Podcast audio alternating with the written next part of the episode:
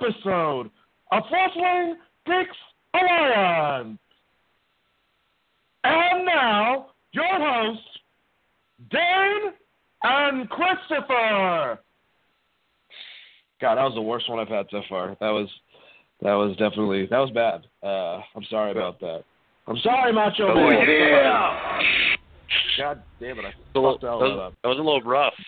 Were you hanging out with a Beer City Ah. Bruiser beforehand?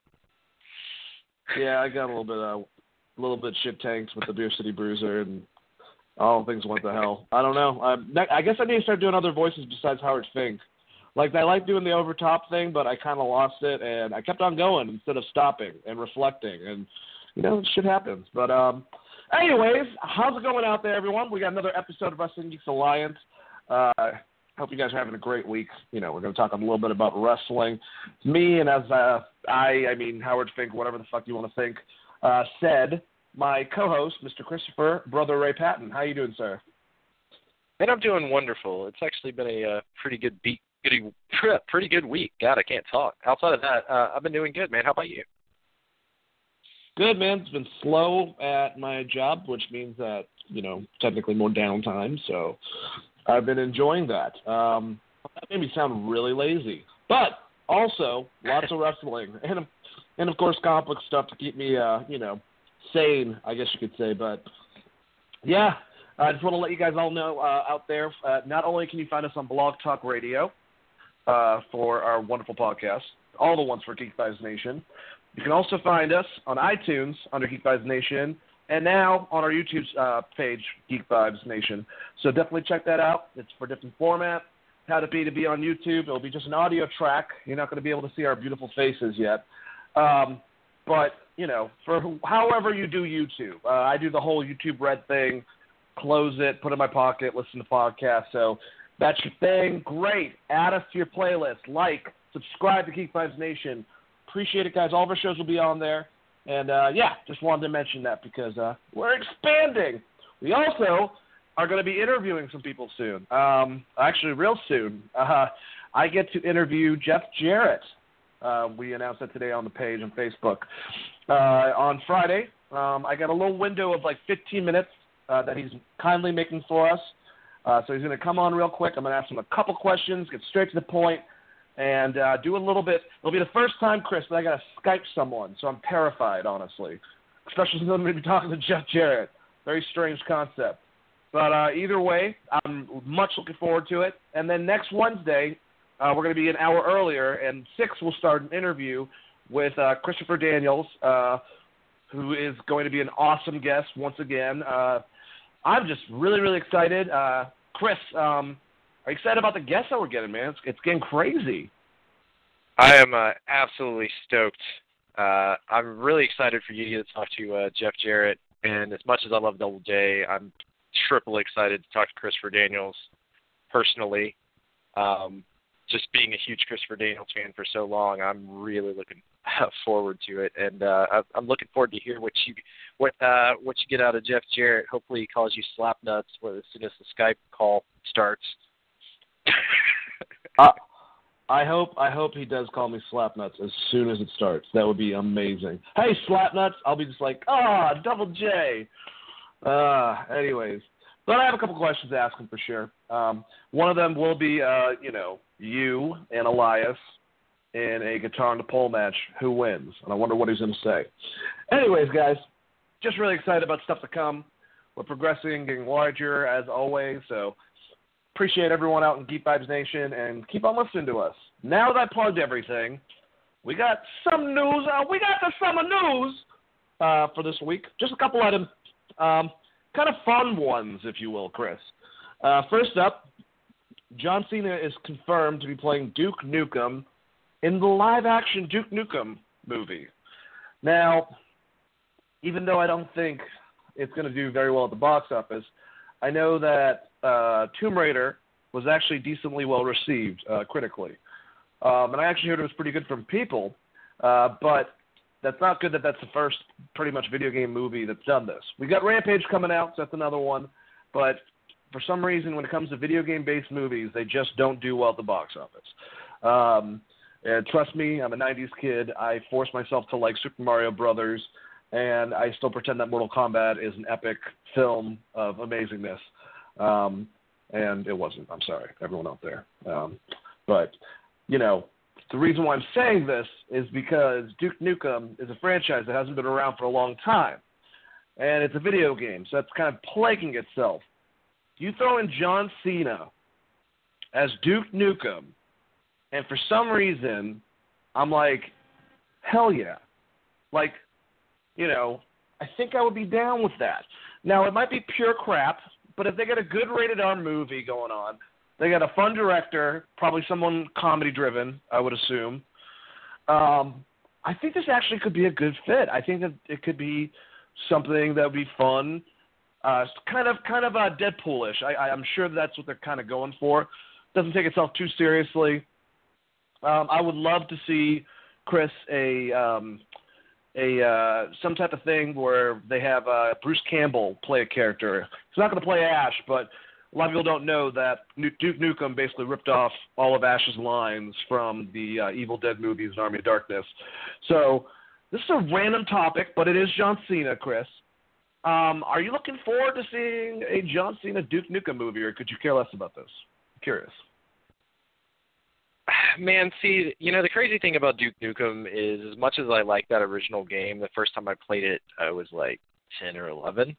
So kind of hearing some of those quotes and knowing that some of them are going to be dated and then hearing them in John Cena's voice has really got me intrigued. I don't know that I'm going to like say it's going to be amazing, but I definitely want to see it just to hear like, you know, the possibility of John Cena at a strip club going like shake it baby or like uh damn you're ugly, you know, in reference to the predator. Like that the game itself has like a bunch of like really weird quotes from different movies. Um, so it'll be cool to see how they kind of swatch that in with John Cena. Um, the one thing I don't want to see is if they go like the hardcore Henry route and try to do like a lot of third person or what they did with, you know, like Doom. Um, kind of interested to see how that thing turns out in general. But uh, Duke Nukem, the last couple of games didn't do very well. So I don't know that there's much fanfare for Duke Nukem. It's kind of one of those things that, it, like to me, hasn't really aged well over time. Um, and being that the game's mostly first-person shooter, my worry is they're going to like throw John Cena in it for some scenes and then switch out to you know person shooter and then go back and show John Cena and then hopefully not like voice line over uh, the quotes or something weird. I, I don't know what they're going to do with that, but it, it could be interesting, I guess. Well, you know, it, before before something like Rampage came out, um, and I, when I heard about Rampage, I thought it was just the drizzling shits, uh, just from the the sound of it. I was like, I love that video game, but how the hell are they going to adapt that? Then the rocks attached to it, and then the way they present it, it's like, okay, it's kind of like the same thing with John Cena or with uh, this whole movie. We both realize that the name, um, what you call it, uh, uh, Duke Nukem is not selling. Yeah, for some reason I lost that. Duke Nukem is not selling the product right here. It's John Cena. So, but the thing is, he's kind of hard, man. I know that he butt chugs in that new comedy everyone's raving about that apparently he's really good in. But I mean, one of the you, you said that uh, the game had a lot of cool things, um, and it did. But one of the things had strippers for Christ's sakes. I remember me and my friends would like gather on the computer and giggle when you could like go find like the secret strip club and like give the girls money to show their their horrible pixelated boobies. So, I mean, I'm just saying like. I, it's got to be pretty over the top, and John Cena's not really that type of dude. So if they kind of water it down, it's stupid. But I don't think that Duke Nukem, like the concept, is going to matter either way. It's like the Rampage. No one kind of, I think, associates that with so much of the video games. Maybe a little bit. Maybe that's a smart thing to do with these video game movies. Try to like take the thing and do your do your thing. But The Rock is selling that movie, is what I'm trying to say. So I think the same thing would would be said for John Cena with this. But hey, I'll see it. Uh, probably not in theaters unless it's like, dude, you got to see this movie. And I'll probably see it the next week. Yes, I am that person because I don't have a million dollars, and uh, I love seeing movies in the theater, but it's usually got to be a pretty decent one for me to go see. which I will be going to see Avengers Infinity War at the end of uh, April. That probably see it four times that weekend. But anyways, uh, Chris, do you have any last comments about Nukem?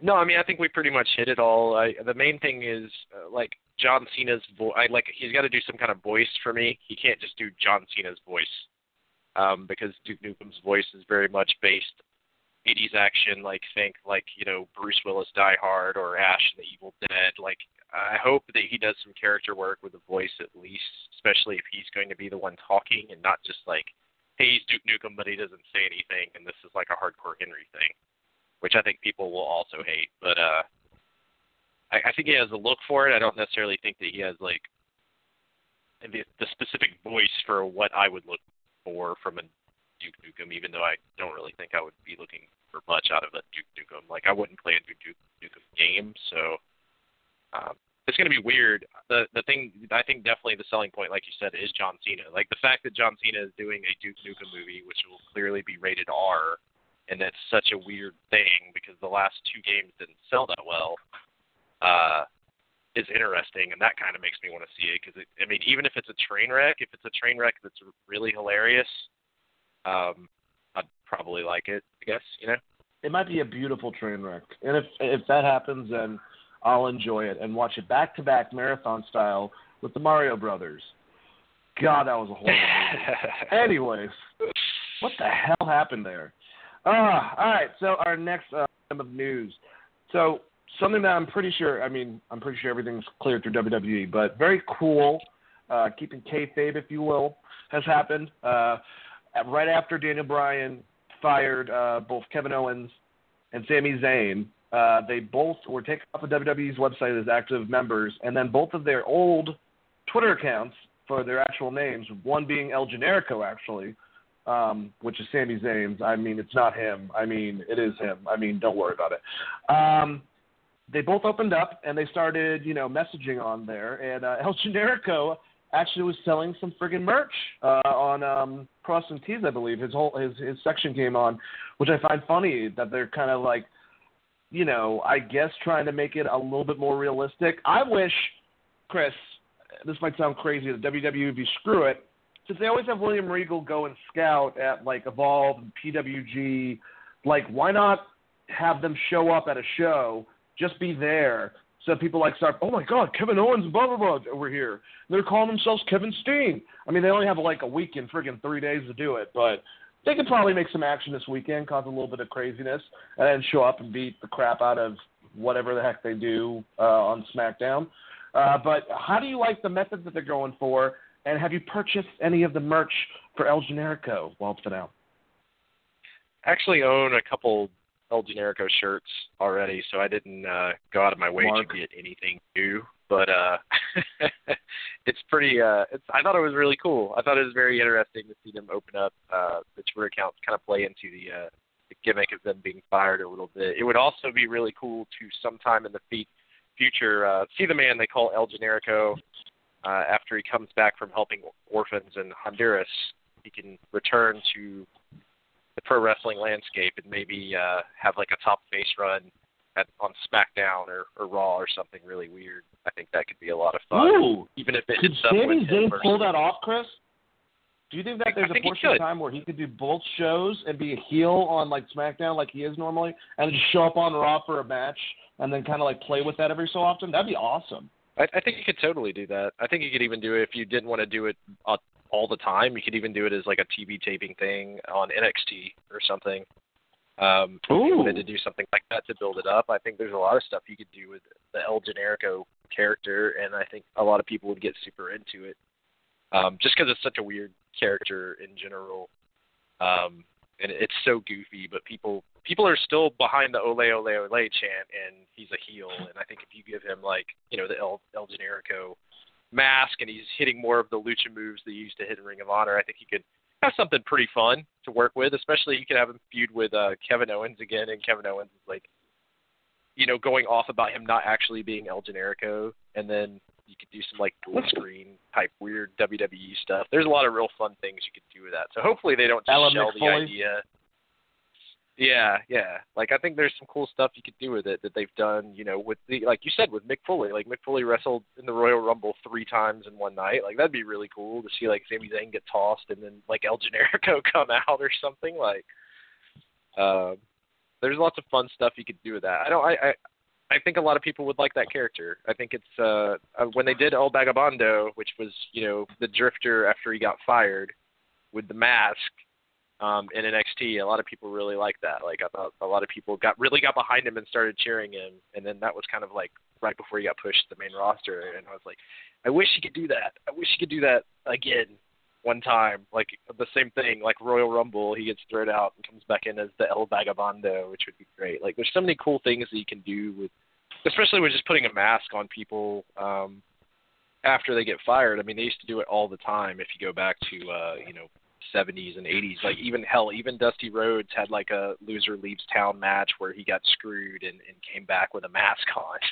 You know, like uh, there's no reason why it doesn't still work. You just have to have the right people do it, and as long as they can have good matches and you can build a story out of it, it could be could be a hell of a lot of fun. So hopefully they, this isn't just the Twitter. I mean, it could just be them selling the storyline, which I also appreciate.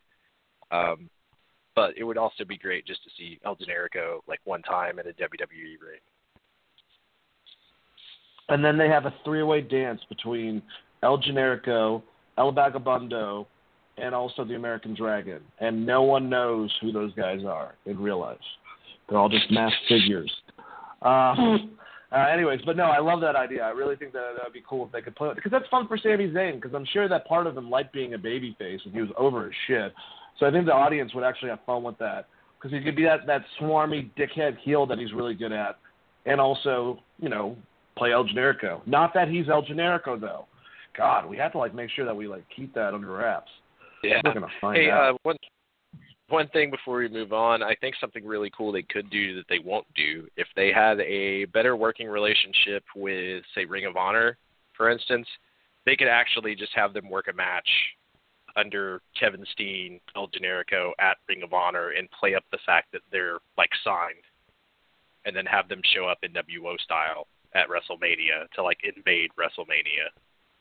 Um, especially because they don't know what's going on with uh, you know Shane McMahon's divertic- diverticulitis or, or whatever. So maybe it's just like they're just fired, whatever, and then they blow off that match like it's not going to happen, and everyone's disappointed because of the Daniel Bryan thing. You put it all over your Twitter feed and all over the WWE website, and people are like, "Holy fuck, I don't want to watch that." And then like right after you post the video of like Kevin Owens Ring of Honor, and then you start throwing up tweets where they're saying they're invading WrestleMania.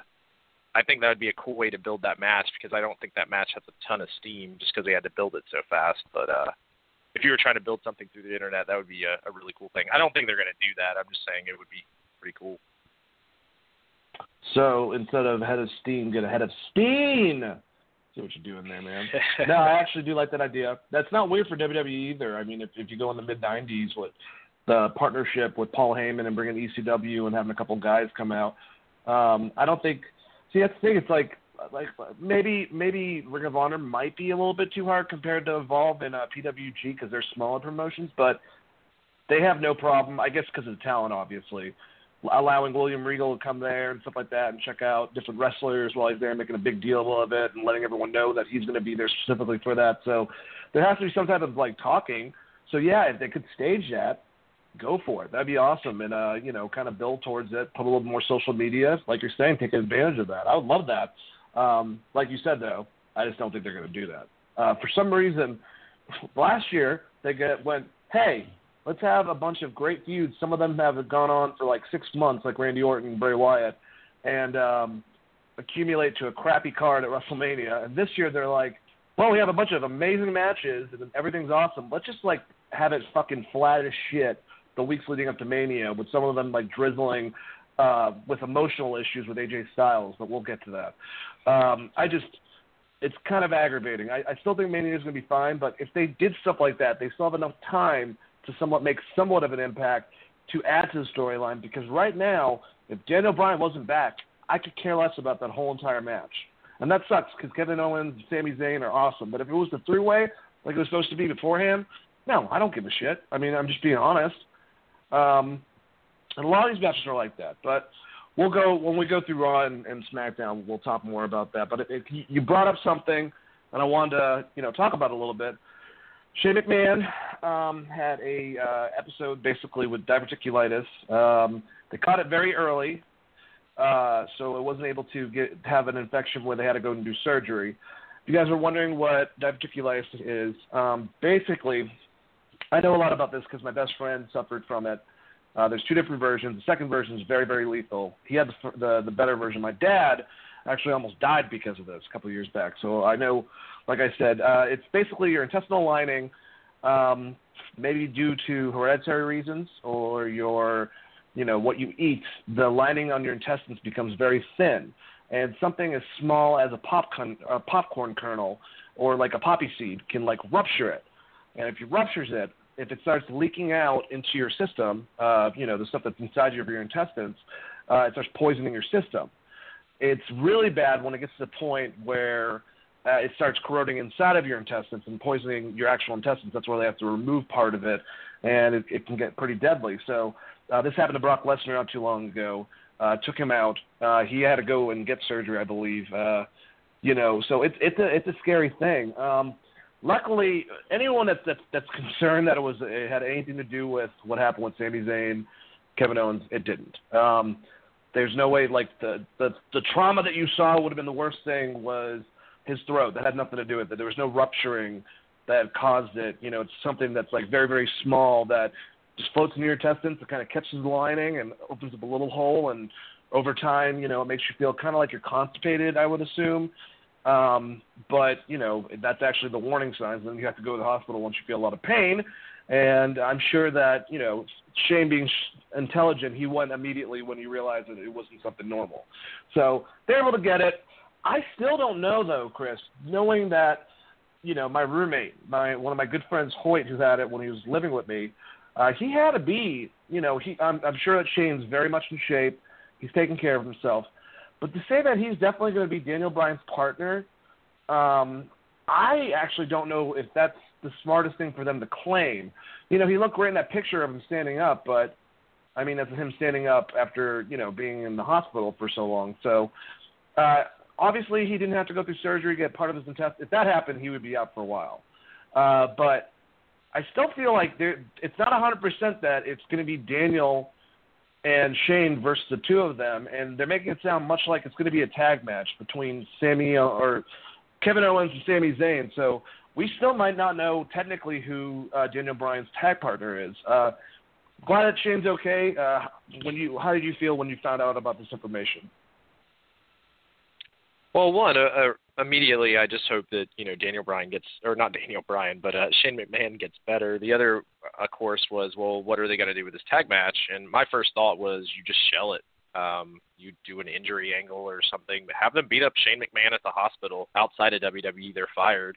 Have them jump them, and then you just have either you know Daniel Bryan get a new partner, or you split Kevin Owens and Sami Zayn for one reason or the other, uh, which would have had to have happened either last night or you know next week for that to work. So all, all roads do seem to point towards a tag match of sorts.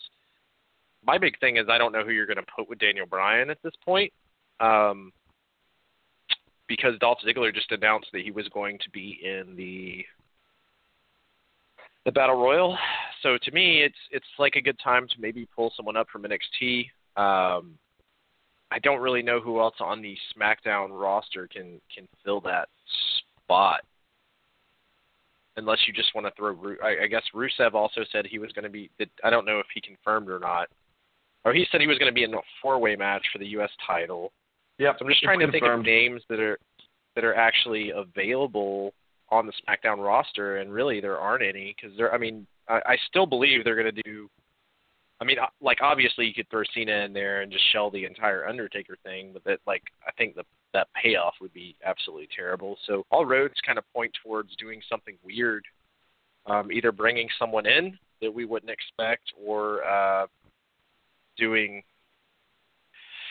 doing someone from NXT if they have to go that route. I mean, because honestly, they're saying Shane's probably going to be fine and he's going to wrestle, but I I don't know that it's necessarily the best idea. The main thing I hope is that he's, if he does do it, that he's, you know, 100% ready and ready to go. And otherwise, I hope they don't let him, you know, put his body on the line, which he will do.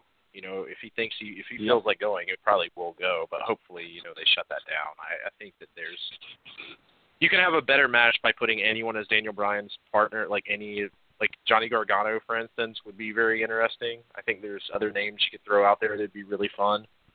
Um, and you could even go the route of having them eat the pin if you don't if you don't want Sami and Zayn, like you know Sami and Kevin to lose that match, but you also don't want to hurt Daniel Bryan coming back. So it's weird. I mean, making it a three way to me would have made the most sense, but uh, from everything I've heard, it seems like Shane's going to be okay and he's going to be at Mania, and they're still going the route of the tag match as of you know this afternoon. Yeah, and I think inevitably that's going to happen. But play with the idea. Um, my two ideas. You said one of them right at the end. Um, because of the fact that I think he's he's hot right now in NXT, but he's not like someone Johnny Gargano is not like someone like Aleister Black or the Velveteen Dream that have like this specific look and concept, and you you know that that character is going to help him out on the main stage. Johnny's transitioning to something. It's probably going to be 205 Live, but you know, with the atmosphere on 205 Live, they've been developing a much better show, much better product. So if that happens, maybe it'll give me more of a reason to watch if Johnny's on there, obviously, especially with this whole Tommaso Ciampa thing. But if you really want to give him a good rub before that actually happens, and even if you want to put on 205 Live, just to, you know, if people don't know him that well, which I don't think a lot of people did. A lot of people didn't know who the hell Shinsuke was before he came on Raw, guys. Like not, not everyone watches NXT. Not, not everyone watches New Japan. Not everyone, for for Johnny's sake, watches Ring of Honor, Evolve, all that type of stuff. So I would love that. I think that would be really cool if like the two underdogs teamed up. Like you know, he called them out from the back. All the guys have worked with each other. I'm pretty sure before in the past.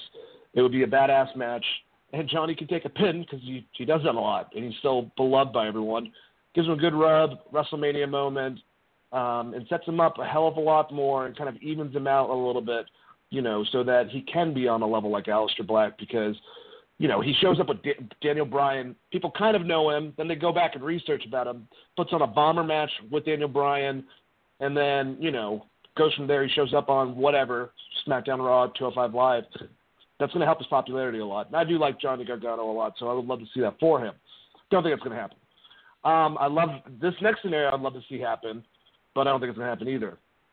Daniel Bryan comes out. Um, they haven't announced whose partner is. Uh, you know, Shane's not to be able to make it. But we talked to we talked to Raw, and we got one of his their uh, their wrestlers um, to come out and help and help out for the match, um, and someone that I actually have a lot of history with. Um, and making his return, Samoa Joe's music comes on, just you know, angry as shit straight beeline towards the match. You can still have him be pretty damn heelish because he's that, he's intimidating. And then you got KO and freaking Sami Zayn versus Samoa Joe and Daniel Bryan at WrestleMania. So it's probably not going to happen like that. I don't want to get anyone excited. Um, I I think they really are. Even though Samoa Joe's cleared, they're saving him for after Mania. I get that. Um, but I'm just saying that'd be pretty damn cool, and I would mark the hell out if either one of those scenarios happened. So uh, best of luck to Shane. I hope he gets better. And if he's going to be, if he's fine and he thinks that with diverticulitis, um, that he, he's going to be okay with the ring, then kudos to him. I'm sure that he knows his body pretty well. He keeps himself in amazing shape. So, uh, did you have any uh, last statements about that one, buddy? No, I mean, I guess if I had to pick a second one, Samoa Joe would definitely be up there as well. I, I think that's a great pick, and there's an easy way to do that. Just make the match unsanctioned because basically Kevin o- Kevin Owens and Sami Zayn don't work there. So it should be an unsanctioned match anyways, which means that anyone can join that match as a tag team partner. So it just gives you an out if you want to pull someone from Raw or NXT um, storyline wise.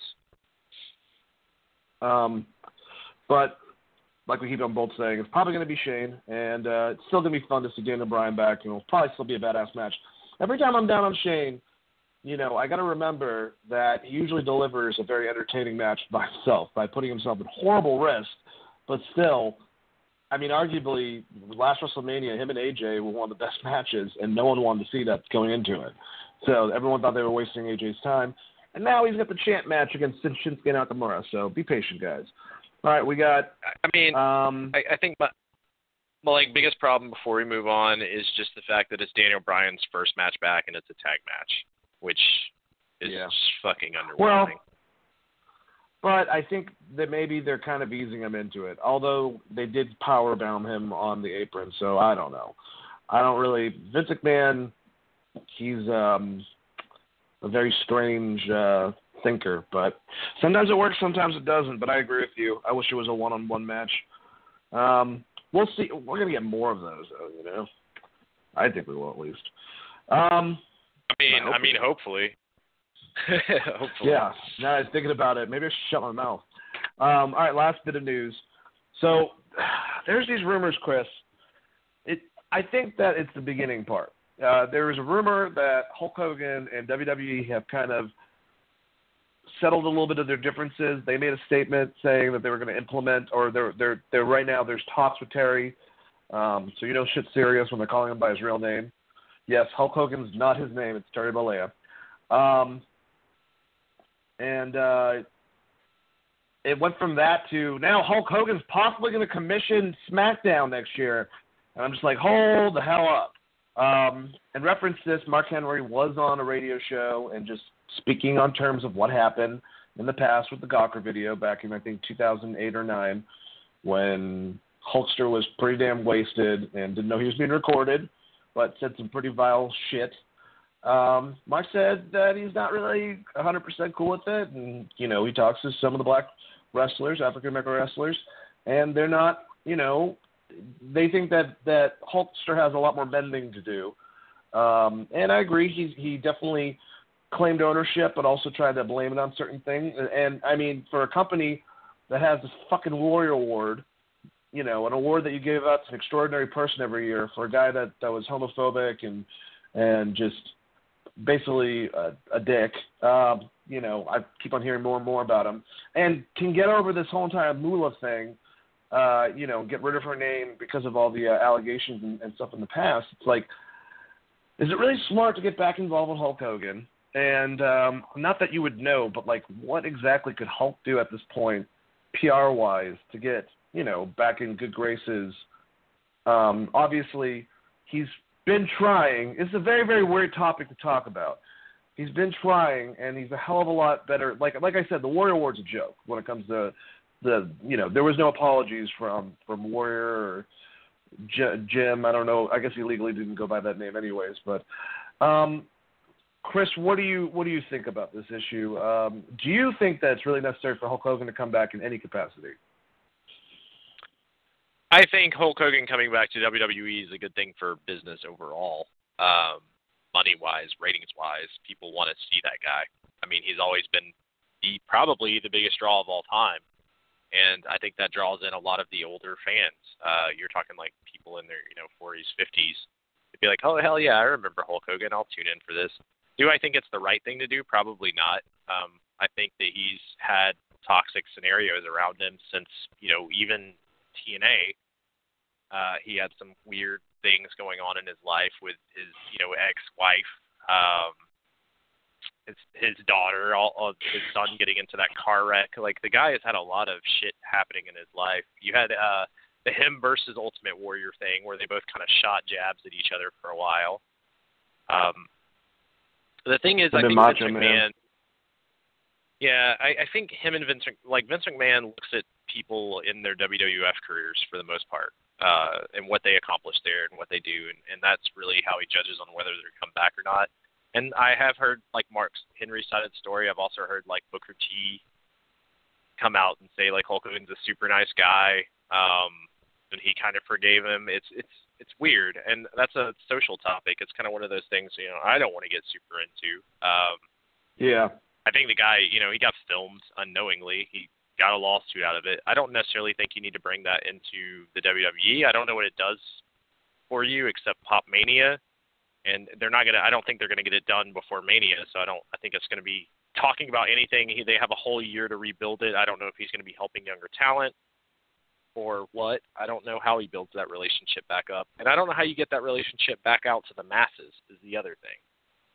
Um, you live in a world that knew all about the Gawker scandal, whether they were wrestling fans or not. I mean, people know who Hulk Hogan is, whether they're wrestling fans or not because he was shoved down their throats for so long on so many different movies and TV shows. Um, just kind of being Hulk Hogan. Uh, he, I mean, he had his own TV show for Christ's sakes that wasn't related to wrestling at all for years on VH1. Uh, people know who the fuck he is, whether they watch wrestling or not. So I think people yeah. have a set opinion on him, and I, I don't know how you get around that. I think you'll get the same, you know, kind of outrage when stuff about him leaks, the same as it did with Moolah. And there's always other wrestlers out there who may have been treated by Hulk in the past incorrectly or wrongly or felt like they got jarred. Uh, there's plenty of interviews where people necessarily don't think Hogan is the greatest guy, and you're just opening up that floodgate. I think it's a, vi- a volatile situation because of the fact that they just did, you know, the Mae Young thing. People are already up in arms about the Ultimate Warrior thing, even though the the award itself is good. I just think, you know, they could have named it after anyone or, uh, you know, like anyone Bruno, else. The Bruno the the Sammartino Award would have probably been my go-to for something like that. You know, um, you know what? I would I, I would rename it in a couple of years once he's done after John Cena because I think that Cena, when it comes to giving out for charity, out of most wrestlers, and like he actually has embodied that type of concept. I think they're going for. Maybe that sounds kind of cheesy, but they need to rename that soon. Like, give me a fucking break. Hacksaw Jim Duggan Award for crying out loud. Yeah, Sorry. but I, I, I mean, I I I could see you know anyone being like, no, fuck that guy. I haven't forgiven him. It's not like he walked up to me in public apologized to me personally. So if you were offended by it and you're still pissed off at him, you're still going to be pissed off at him. I mean, like there's not going to be a SmackDown GM angle that's going to make you want to see Hulk Hogan if you already fucking hate him because of what he said or what he did. You know. So I I don't know. I, it'll pop ratings, but is it necessary? I, I don't think so. I think you get there by having good fucking wrestling matches. You have Daniel Bryan back, who's going to be bigger at this point than Hulk Hogan is as far as a draw goes. Yep. Like you, no, you just, they got. Just... gift, they just got gifted Daniel Bryan. Like Daniel Bryan got cleared yeah. to wrestle. He's like a fucking gift. They don't need Hulk Hogan unless they're gonna have Hulk Hogan do a be a star and talk about what how what he did was wrong um, for like you know a year, two years, and then maybe do something with him at Mania. Um, but having him on a weekly role on SmackDown, I mean, there's so many other wrestlers you could just slot in there at this point that that just seems kind of silly. Especially you're getting Jeff Jarrett. Like, just have Jeff Jarrett do the same thing. Not that that's the best example, but you, you get what I'm saying. Like, there's other Hall of Famers you just slot into that role uh, as GM. GM or commissioner, man, yeah, definitely. Uh, Jeff Jarrett's a good idea. I would put Jeff Jarrett over him. I put Eric Bischoff over him to have him a part of it. I would put several other people, even Ric Flair. You know, if you want to do it, I don't know if you would want to commit to that much time. Ric's getting a little bit older. I mean, the concept of, of, of like you're saying, like maybe you get Sting or Ric Flair to to take over on Monday Night Raw, and then you know they replace Kurt Angle, one of them, and then the other one's Hulk Hogan. You know, the the whole a long time ago where someone was like, wouldn't it be amazing if commissioner of Raw was Stone Cold Steve Austin and the commissioner of SmackDown was The Rock? But there's no way that's going to happen, obviously. So that type of feuding effort would actually make the commissioners a little more relevant than here's a random wrestler that you like. Now watch as the authority throughout the whole entire year just, dismantles them and completely destroys them. Or they're in a weird position like Daniel Bryan was with Shane. I don't know it doesn't really matter when it comes to that type of concept. Um, well, I mean, it does with Hulkster, but they're so freaking pointless. They just seem like they're just talking heads. Um, but with Hulk, if there was, I'm assuming maybe ways to mend it is if he gets invited to the Hall of Fame this year to go out, you know, and go up and and and you know, apparently he did this with Ultimate Warrior and, and confronted him. Go talk to Mark Henry. Go talk to Godfather. Go talk to a lot of them say that you really want to talk to all of them, apologize to him, and if he's to be on TV, one of the first things he needs to friggin' do is address it and apologize to everyone. It's to be some moment like that. Because if not, you're right. It's just to people are to remember it and keep on going from there. But I, I am like you. I don't really want to talk about this. It's just an uncomfortable concept, man. Because yeah, he was at a bad time in his life, but some of the stuff that he said, it was like, damn, dude. And yeah, he was recorded. It's just like there's a lot to it either way. But it sucks that WWE's biggest draw, the, the, the thing, honestly, that ignited WWF back in the 80s, Hulk Hogan, can't really be associated. And it's not like Jim. It's just the thing that pissed me off with him and and Warrior is that Warrior did a bunch of shady shit, has an award after him. Hulk Hogan has apologized a bunch. Seems like he can keep on doing that. The situation itself sucks that he was in, but it doesn't seem like we can ever. And he's still alive. You know what I'm saying? So, like I said, it's it's it's it's hairy. Um, they don't need him though. They really don't. They have too much going on. They, it's not like it's just going to be a fun concept, just like any commissioner. Uh, do you have any last statements, Chris, before we move on to uh, some Ron Smackdownage? I mean, honestly, I could give a fuck less if they have a commissioner that's a former wrestler or not. I, I mean, I've said it in the past. I think it would be hilarious to have someone like, you know, a Jack Tunney, like a president figure, someone that's not a wrestler, like maybe someone that's a, a good actor that's unknown or something that just plays a president role. And then if you want to heel, you just have this random guy that doesn't know dick about wrestling as the commissioner or as your commissioner of the shows or, or whatever because like having wrestlers just get buried by Stephanie McMahon and Triple H, like wrestlers that we care about, like just to build up to like a one-off match or a Survivor Series match where you have a team versus another team is it's fucking old and is played out. I don't give a shit about it.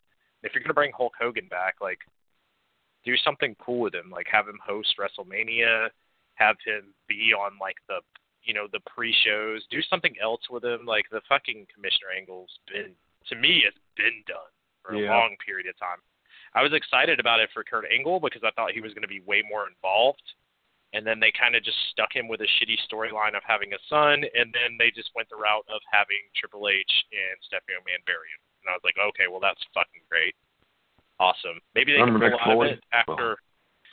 Yeah, and, and maybe they can pull out it after Mania, but they just recycle that same story, and it doesn't it doesn't help anyone. All it does is ensure that Triple H has a spot on a card at a paper. That's all it fucking does.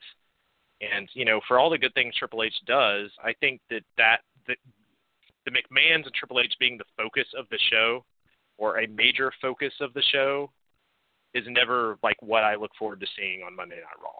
Like they're it not died McMahon. 2005. Well, Yeah, I like- guess it can't because Daniel Bryan, CM Punk had a lot of involvement with that concept. But I, I, I'm completely with you. It's just, it's played out. It's done. It's over. The authority concept Yeah. is done. And the, and the Daniel Bryan storyline built naturally because fans felt like he was Yep. getting fucked. It wasn't that he was openly getting fucked on TV until they noticed that fans continued to cheer for him, no matter what. And then they were like, okay, well, we have to work this in the storyline. And it took him almost three years to fucking get there to that point where they were like, Yep. okay, now we build a storyline around it. It has nothing to fucking do with it being a good idea of them doing commissioners or having like the corporate bullshit. The same thing with CM Punk. Like the reason the corporate thing worked with CM Punk is because he threatened to quit the company, beat John Cena for the title, and then left. Then they held the Open in tournament, and he came back. So like natural life, like real life, made those good storylines, not the fact that there was a commissioner. And the fact that they consistently fuck that up and don't understand why it worked is baffling to me when they have, at this point, almost eight years of research on how that actually works and whether like commissioners do anything for the show. And to me, they they don't. But maybe I'm wrong. Maybe other people like it, but I, I fucking hate it, and I think it's dumb. And there's other ways to do I it. I think I think I think some people do like it. I mean, I do to an extent because, like I said, it's some familiar face. I like it better though when it's an actual person that would make sense, like an Eric Bischoff. Um, you know, someone that has experience playing that type of role in the past, but they don't need him at all. I mean, they've been doing it for way too long. At one time, didn't they have like just like a random robot voice that would just tell people what to do? Like it's it's done. It's it's over with. Stop wasting Legends time. I'd much rather see since they don't they don't do managers, but they do fucking commissioners. Get some of these past wrestlers to be managers. You know, I mean, shit. Like one, uh, how many managers they have right now? I mean, Paul Heyman apparently is not a manager technically, from what he says. He's the advocate, but it just. I think that would be a really good route. I think that managers are a lost art form in wrestling. And um, you know, that's what the old managers were. Freddie Blassie was a fucking wrestler beforehand, you know. Excuse my French. Bobby the Brain Heenan was a very great wrestler before he was a manager. Paul Heyman, not so much, but the man's been taking pictures back at the WWF for Vince McMahon Senior for for getting into wrestling. So he's been around it for a while. So some conditioned guys that have been around the sport for a while as managers, I'd rather see than fucking than commissioners. They're pointless. You don't need a general manager and a commissioner. That's stupid. That's dumb. Anyways, let's get to Raw SmackDown um, because I do want to talk about New Japan too.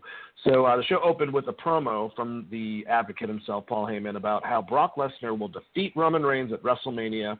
Remain, uh, he said that Reigns had been reinstated, uh, but he wasn't at the uh, the venue. I, I don't know. I guess that's what someone told him. I don't know what he was going by because Reigns was definitely in the crowd and uh, started going towards the ring. Uh, Lesnar clotheslined the shit out of him. Lesnar attacked Reigns um, with the ring steps and a steel chair. They went back and forth, giving each other chair shots. It was brutal. Uh, Brock looked like he actually like broke the chair over Reigns. Reigns was able to leave on, uh, under his own power though at the end of it. So I guess a good way to open it at. I think with the storyline, Chris, is I think it would be effective if they just didn't have Lesnar show up until Mania. I think they should have just done that. Uh, it would have really pissed off and kind of gone with all these questions of what's going on with Brock Lesnar and Paul Heyman after Mania. You know, is it there? There actually is real reports that that Brock's playing a little bit of hardball, and he's trying to work out something with WWE so he can do before, be able to go to UFC, work for them, and come back and forth. And uh, I don't know if WWE's putting their foot down. I don't know if they've already figured everything out, and this is all just bullshit playing into it. But it seems like if you want to get Roman Reigns over, you just don't have him just get the shit knocked out of him two weeks in a row after he's made a big deal of this, and have Brock Lesnar show up on every Raw leading to WrestleMania. It just makes uh, Roman look stupid at the end of it. And uh, you know, like this, like he, people were thanking Brock in the audience for beating the crap out of Roman for the second week in a row. I don't think it's effective. I think this could have been booked better. Why didn't they just have it so he shows up? Or if they want to have it, let Brock cut, cut a promo and be like, I don't care about this place. I don't care about any of you people. Like I'm literally just here for a paycheck. Let him embrace that concept instead of just going tiptoeing around it. You know? Yeah, and I agree. Um, as far as how this has been built, uh, I think a lot of this does come down to contract. I think maybe that that could have been a storyline. Maybe Brock didn't show up until WrestleMania. I think a lot of this pivoted on the fact that they wanted to do a similar storyline with The Undertaker, where you basically would have two of the same storylines on the same show. And the other part of that is the fact that I don't know how many appearances Lesnar had. Um, if he truly wants his contract to end after Mania, which is what I'm assuming if there was any leftover appearances, he would have to get those out of the way first, be free and clear. So it could have been multiple things. Um, maybe that's why they positioned the Undertaker thing the way they did, and they moved away from the storylines because they already had they already had something in the the pipeline. I I don't know. It's weird that they had those two storylines kind of going on at the same time. Like, is the Undertaker going to show up? Is the Undertaker not going to show up? Same thing with Brock Lesnar um, but I don't think the fans were ever questioning if Brock Lesnar were going to show up in the same way as like you know the Undertaker. So it just seemed really weird, um, and almost to the point where it's like Lesnar's got to get these dates out, these Raw dates out, so that he said, "Hey, I made this many appearances. I did Mania. Now I can go do whatever the fuck I want." Which he wants to wrestle. I mean, he wants to fight in UFC one more time, um, at least and then he can always re-sign with WWE, uh, or whatever. But when he's training, he's going to be out for you know at least I would say at least six months going into the fight. Last time it was three months, which was kind of nuts, um, which led me to believe that he had already been training. Which this could be you know the same thing. I don't know Brock's life or anything uh, up in. I can't remember if he's in Canada now or Minnesota. I know he was in like Minnesota for a while, but uh, yeah, like up there on the Brock Ranch. I don't know what's going on. I don't know what Brock's doing on his on his giant farm. If he's just F5ing cows and choking out, you know, different farm animals. Uh, but my guess would be he had to wrap these dates up to clear his contract by Mania because Paul Heyman's contract's also up at Mania. They're kind of a package deal at this point. Um, and it's just weird that those I, I don't know if you noticed it, but those two storylines kind of overlapped, and it, it went with what I thought it would go with is people don't like Roman Reigns more than they like Brock Lesnar. So having Brock Lesnar beat up Roman Reigns, people are going to cheer for Brock Lesnar. No matter how much of a heel you try to make Brock Lesnar, you've built him into a monster. So like the obvious answer would have been Braun Strowman, Brock Lesnar, WrestleMania would have been the biggest match of the night. What people would have wanted to see, and you could have put the title on Braun, and then if you wanted to drop it to fucking Roman, you could have done that very you know soon after or whatever. But uh, they didn't go that route. So now we're just stuck with whatever they give us. And uh, I did like that they actually used the gimmick of like Roman Reigns. They didn't say that Roman Reigns bought a ticket. Like I think this should have happened a couple like you could have done this after this the the second match of the night, the cruiserweight match, and just talked about how Roman Reigns bought a ticket.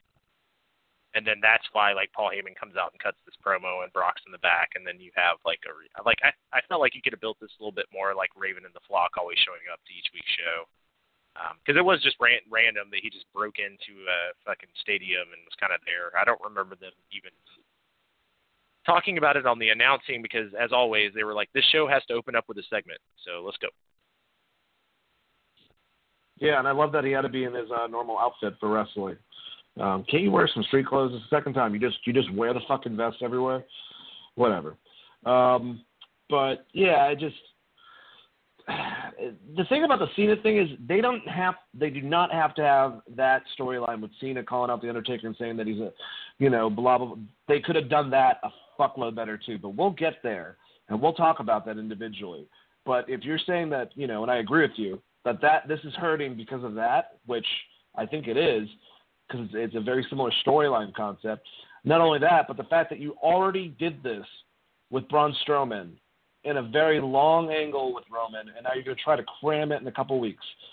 We should have got, if we're going to have Brock, we shouldn't have had him until Mania. But if he was going to come out, he probably should have talked.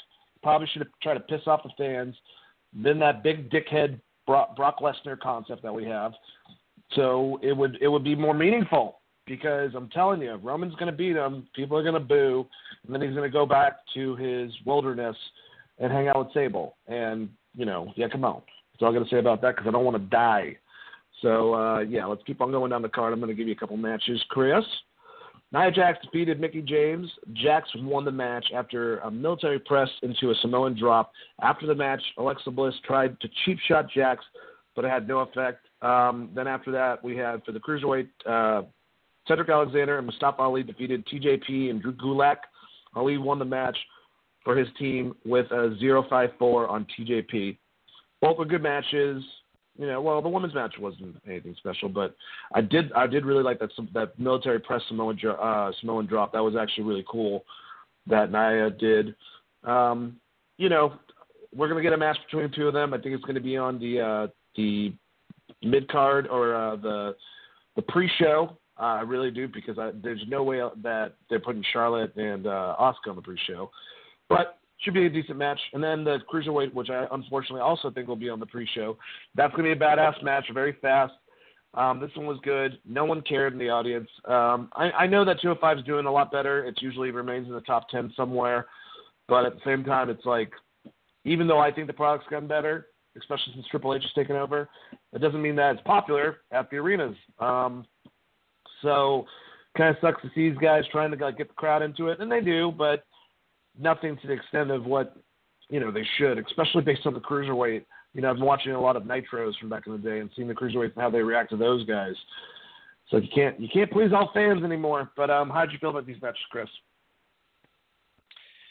Uh, I you know I kind of like the Nia Jax match just because of the finish. I hope that that's going to be her new finisher instead of just a Samoan drop or a leg drop. I kind of like that better but I don't know how many other women can take it as well as Mickie James, and maybe Mickie James talked her into that finish. That kind of seemed like that.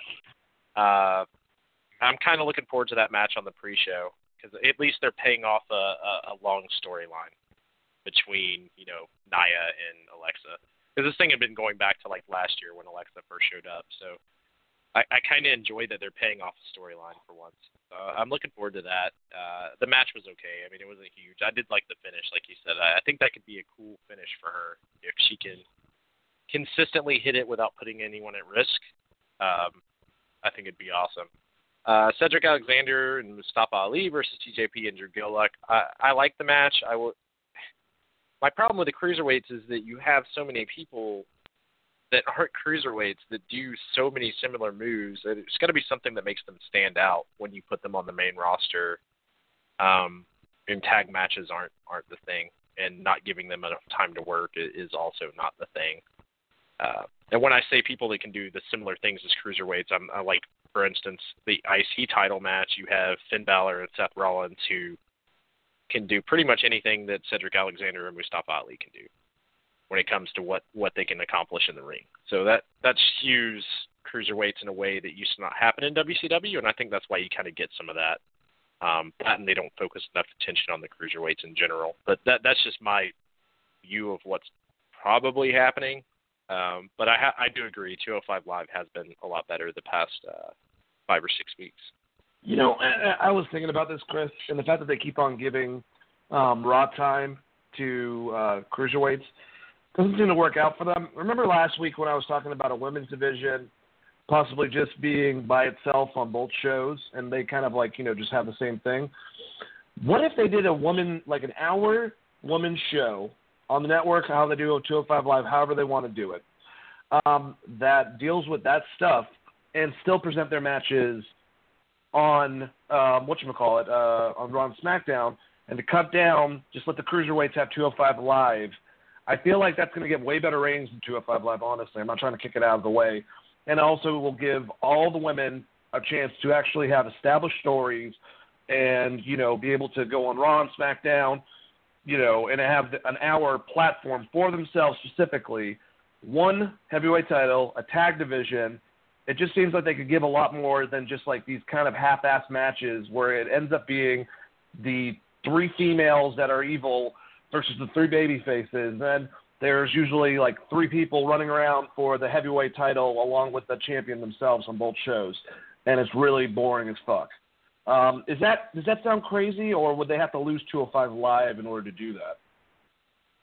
I mean, I think there's plenty of room for them to do that. Um, but with them trying to elevate the women's division and the fact that 205 Live hasn't done as well, I don't know that they'd want to take that step back. I feel like that maybe they would see that as a step back of, of doing like a weekly network only show. And you know, they also push a lot of the female personality through, you know, Total Bellas and Total Divas. Uh, and they try to build feuds on those shows as well. So I, the women's division is kind of weird because I actually think the women's division right now is more popular than 205 Live. I may be crazy, but no, it is. Start, well, what I was saying, you start throwing those matches is, around, is still keep it on, you know, Raw and SmackDown like they normally do, but actually give them an extra hour and just have one women's division to be able to work with. Is what I'm saying. Yeah, you could do that. Uh, I mean, they kind of used to do that with the uh, the TV title in WCW, where that was kind of like your Saturday Night Live title, but the the champion would also be on, uh, you know, Monday Night Raw, or not Monday Night Raw, but Monday Night Nitro or Thursday Thursday Night Thunder. So you could do something like that. Um, I just I don't know. The women's work schedule is just so crazy because of the other stuff that they have to do. Yeah, a lot of them. Uh, so I don't wish them to have to go do an hour of filming plus all the other filming that they're already doing plus wrestle. Um, but I think it would be a good good way to transition people from if you did that, you could easily you could more easily transition people from NXT to the main roster, and I think that's a good thing, um, especially for someone like an Ember Moon who's kind of just stuck where she's at right now until they pull her up. No, I, I agree. It just uh you know, I, now that women's wrestling is so good like it is nowadays, I just wish that they had more time to be able to develop actual storylines and stuff. And it's like, you know, now we're getting the payoff for Bayley and Sasha in the battle royal. You know, it just kind of. But I'm sure that they'll figure out. Better pacing, the longer it keeps on going and expanding. So maybe we'll see something like this implemented. Who knows? Let's keep on going with Raw. The Miz hosted an episode of Miz TV that saw the Miz Miztourage arguing amongst themselves and Finn Balor coming out, uh, and then Seth Rollins to kind of like mess with them and, and make it worse. Uh, it, this was actually one of my favorite things that happened uh, tonight. Honestly, there wasn't a lot of stuff that I cared for that much. Like I really didn't care for the last match between Kane and uh, John Cena, but this was a fun interaction, and um, I liked that. It seems like the Miztourage is not doing that well, or at least until they took out Finn Balor and uh, Seth Rollins at the end of it. but just just a lot of heat and tension between the Miz bitching them out, saying that I've given you all these opportunities, you guys aren't doing anything, I've made you relevant, and I, I really like Bo Dallas and I really like Curtis Axel. I mean, their their their wrestling lineage and. uh you know, the fact that he was telling Bo Dallas off and stuff like that, and he's like, I've made the IC title more relevant than Macho Man Randy Savage, than Ricky the Dragon Steamboat, then then Mr. Perfect, and then Curtis Axel's like, oh wait, hold on, that's my dad. Let's let's let's talk about that for a second. Um, I thought that was great, and it really made you believe once Seth came out and once Finn came out that they were kind of getting at him. And I, I, I honestly thought they were going to break up at first, and everyone was going to beat the shit out of of Miz, but they swerved, attacked, and I thought it was very. I thought it was a good segment. I thought it uh, for the IC title. I'm very excited about this match. Any of these guys win, I'll be happy. Uh, it's one of those matches, and I'm also glad that the U.S. tells a four way, not only because Rusev has something to fucking do, but now we don't have two three way title or three way matches for the friggin' mid card titles for both places on Mania. Um, how'd you like the segment, Chris? I actually really enjoyed it as well uh, for many of the same reasons you stated. I, I think it's a good way to have the Miz Taraj break up next week and then have Miz drop the title because he doesn't have anyone to back him up. Um, or at least set up the drama going into the match of whether or not they have Miz's back or not. And I think a real cool thing they could do that maybe they don't do is actually have the Miztourage cost Miz the match and do that swerve where like Miz has the match wrapped up and the Miz Taraj jump him and they beat him up. He gets sent off on the injury for the baby leave, and you you know have either you have two great choices of IC title depending on who you want to put it on. I mean, and they can feud for a while with Balor and Rollins coming out of that. So uh, I think he could do that, and then it also gives Miztourage something to do, and it kind of establishes them as their own tag team. They can come up with a different name for them, and the tag team division on Raw needs people anyways. So I think it would be a uh, a good fill-in spot, especially if you can have them start winning some matches. Uh, but yeah, I mean that's kind of my thoughts on it. I, I like this segment a lot overall. Uh, as far as who's going to win at Mania, uh, I, I don't care. I, I would prefer it be uh, you know Balor or Rollins because I just feel like if Miz retains, he's going to be dropping it very shortly after. So it'd be nice to see you know someone new get crowned. Yeah, I think one of my favorite statements. I don't know if I'm getting it right, but when he was to Bo Dallas, he's like, "What? You better believe your ass will be back in catering." Like that was. I love Miz. Uh, by the way, I also want to congratulate Miz and Maryse. They had their first child uh, today. She gave birth to it. I don't remember if it was a girl or boy. Uh, I apologize about that, but I remember reading that on Facebook a little while ago, and it popped in my head. So uh, that's another thing is is uh, you know is Miz going to take some time off due to that? So we'll have to find out. Um, you know, there's a lot of stuff that can happen in that match. Like you said, you know, now that there's tension between the Miz Taraj, will they break up? Will you know Daniel Bryan come out and cause Miz the title just to say "f you"? Like, there's so much fun stuff that can happen. Dean Ambrose, I'm pretty sure, is cleared. Uh, will he come out and help his buddy Seth Rollins? Will the club get involved? Will you know? Will this be a crazy ass Rumble brawl? I doubt it. Uh, it'll still probably be a damn good match. So we're we're going to be good no matter where it goes from there. Um, let's keep on going with this card. All right, Asuka defeated the amazing Jamie Frost. I love that they don't give any enhancement talent ever any type of interview beforehand. And this girl, um, who apparently I think it was Matt Morgan was saying that she was literally like grass is green, brand new, uh, had had had a couple matches, and then she was thrown against Asuka for this, which is fine. But you know, she came off, she got a little promo. It's nice, I guess and uh, Asuka beat the crap out of her. Uh, she got a uh, kick on her, and that was it. Um, and then after that, we had Matt Hardy, who announced that he'll be in the Andre the Giant Memorial Battle Royal. I kind of saw that happening. Um, and then Sasha Banks and Bayley argued backstage and got into a huge brawl. That was actually probably one of my other favorite things. It's definitely kind of helped out this thing, but now they're going to go to a battle royal to be able to get their frustrations out. But I'm glad they had that moment. Um, it made a lot of sense. So, how did you feel about these three segments, Chris? Uh, the the Asuka segment, the Jamie Frost thing seemed like they were trying to recapture lightning in a bottle with uh, James Ellsworth, where they kind of just had that goofy character to play off of. You know what I mean? They're like, we'll give him a, we'll give her an interview and we'll see what happens. Because I mean, that's the reason he stuck around with the the any man with two hands has a shot or whatever. The promo he cut. Um, oh my the god! fans enduring to him. So I thought maybe that's what they were trying to do here, but I kind of, you know, it was a squash match, which I was fine with. Uh, but yeah, I felt kind of bad for her. she just got squashed. There's a great picture of Jamie. If you search Jamie Frost in Google Images, it looks like Asuka is like teabagging her after the match, which is pretty funny. So you'll check that out. Uh, Matt Hardy announcing that he was in the Andre the Giant Memorial Battle Royal. Uh, I'm fine with this. I guess they're gonna have Bray off for a little bit, maybe redevelop his character, or maybe he doesn't resign. I know that there was some question on how long he was going to be around. I don't I don't know when his contract ends, but we talked about this a couple weeks ago where there was some uh, a little bit of heat backstage, and with I believe it was was it with Charlie? I can't remember the exact specifics, but I know that there was some speculation that Bray Wyatt might not be around that long. Um, it could be a, a thing where you have Bray Wyatt show up in the Battle Royal, and then you do something else with them weird that's like a five minute video segment between Bray and Matt. Um, but I just take this as face value of they don't have anything for Matt right now, so they're going to throw him in the, the Battle Royal. Um, Sasha Banks and Bayley arguing backstage. This was the last thing we got to, right? Because I don't want to skip ahead. Um, Yep. I, I thought it was fine, but like uh, like I said, I'm just kind of I've been done with the storyline for a while because I thought the payoff should have been like eight months ago for this thing, especially because it's been building for two years, and I feel like uh, this it, this coming to a head now, going into a women's battle royal is like you said, it seems super weak sauce, but maybe they'll swerve us and there'll be a singles match come out of that battle royal or something.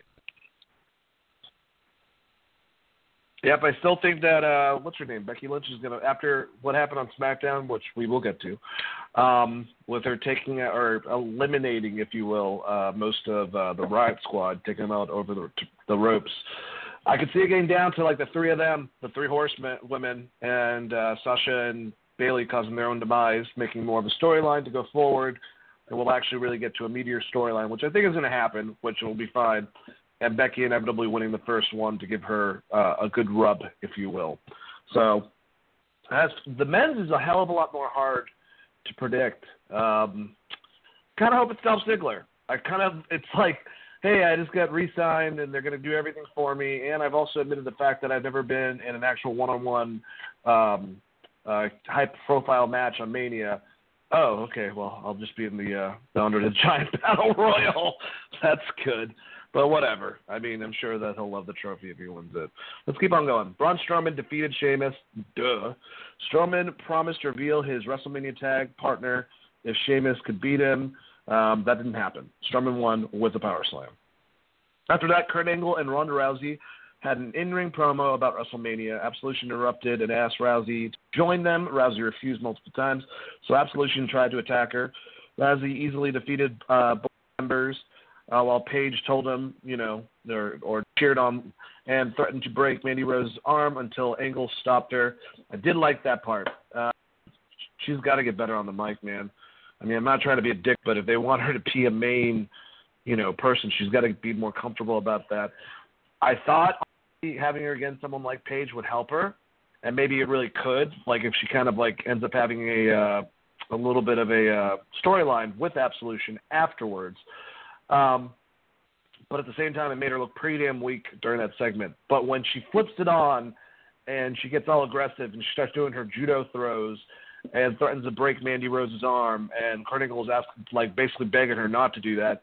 That's when I'm like, all right, this is going to be awesome. So I also want to know what the hell is with the red eyeliner thing. Like, did you show your wife? Because I know that your wife is very into makeup. Because I think that she would laugh at Ronda Rousey because I don't know what the hell she was wearing, but it was like just red underneath her eyes. She looked fucking weird as hell. Um, how'd you feel about these two segments between uh, Angle and Rousey, and then the Braun Strowman match? Uh, the Braun Strowman match was fine. This is typical. This, these are the tag. The, it's a tag match, so we're going to have two singles matches back to back. Uh, so uh, you know, it was a it was an okay match. It wasn't anything great. It was just it is what it is. That's what they do for those kind of matches. The uh, the angle I was fine with. I think it drug a little long, honestly. Um, but I did like you know the intensity that Ronda Rousey showed. She needs a mouthpiece uh, more than anyone.